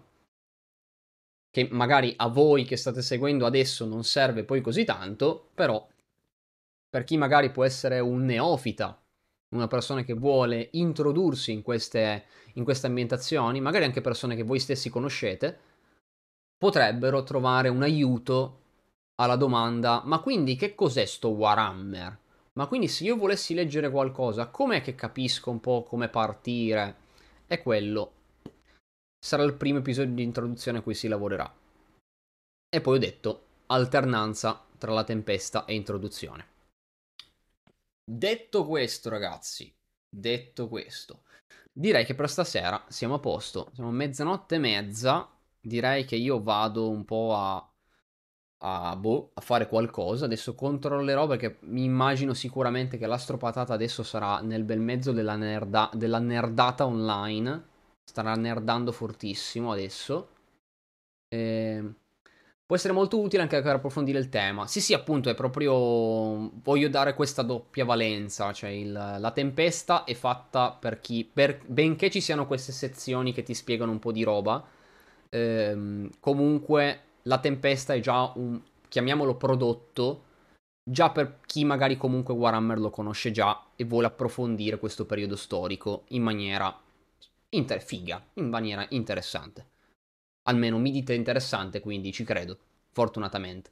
E, ehm, introduzione davvero vuole essere appunto un'introduzione. Voglio che sia introduttivo proprio per qualcuno che non sa una mazza, cioè ma zero. Capirci, che sia introduttivo anche non solo per il, ne- il nerd che vuole conoscere anche Warhammer. Io voglio che introduzione sia comprensibile anche per, per, per il boomer, per dire, cioè proprio per dirla così. Cioè che il, il boomer che non conosce niente, detto, e non sa nemmeno, proprio non si è mai approcciato a un universo di questo, anche solo remotamente simile, capisca questa roba possa avere modo di capire cos'è Warhammer 40.000, cos'è Warhammer Fantasy, Warhammer Age of Sigmar, i varie fazioni che popolano questi universi, cioè proprio un accompagnamento per davvero anche il più la persona più a digiuno di sto mondo di, di, di, di fantascienza e fantasy. Cioè, davvero proprio i due lati della medaglia opposti. Almeno tutti sono contenti, tutti si spera, almeno quasi tutti sono contenti. Dai, vi ringrazio per tutta la compagnia che mi avete fatto. Dopo però fai la guerra di Badab che mi interessa. La guerra di Badab sarà sicuramente un argomento che mi piacerebbe trattare. Perché anche quello è bello importante, bello grosso. Sì, sì. Eh, ma di, grazie, io prima, prima del saluto finale, di progetti come la tempesta ne voglio fare. La tempesta sicuramente parte già come un progetto bello lungo, ma molto lungo e grande. Però di progetti simili alla tempesta, anche un po' più ristretti, quindi Guerra di Badab è già una cosa molto più, molto più ristretta, però sarebbe molto figo fa- trattarli in maniera simile. Vedremo, vedremo negli anni a venire. Vedremo. Dai, vi ringrazio appunto per tutta la compagnia che mi avete fatto, ragazzi. È stato davvero bello chiacchierare di tutti questi argomenti, in particolar modo di questa grande notiziona fichissima e molto intrigante di, questa, di quest'oggi. E quindi a questo punto io vi, vi, rimando alla prossima settimana. Restate ovviamente aggiornati con, con, i social per sapere un po' tutte le notizie, tutte le storie, tutti gli aggiornamenti. E quindi vi ringrazio ancora, vi auguro buona serata, buonanotte e buon fine settimana. Ciao ciao!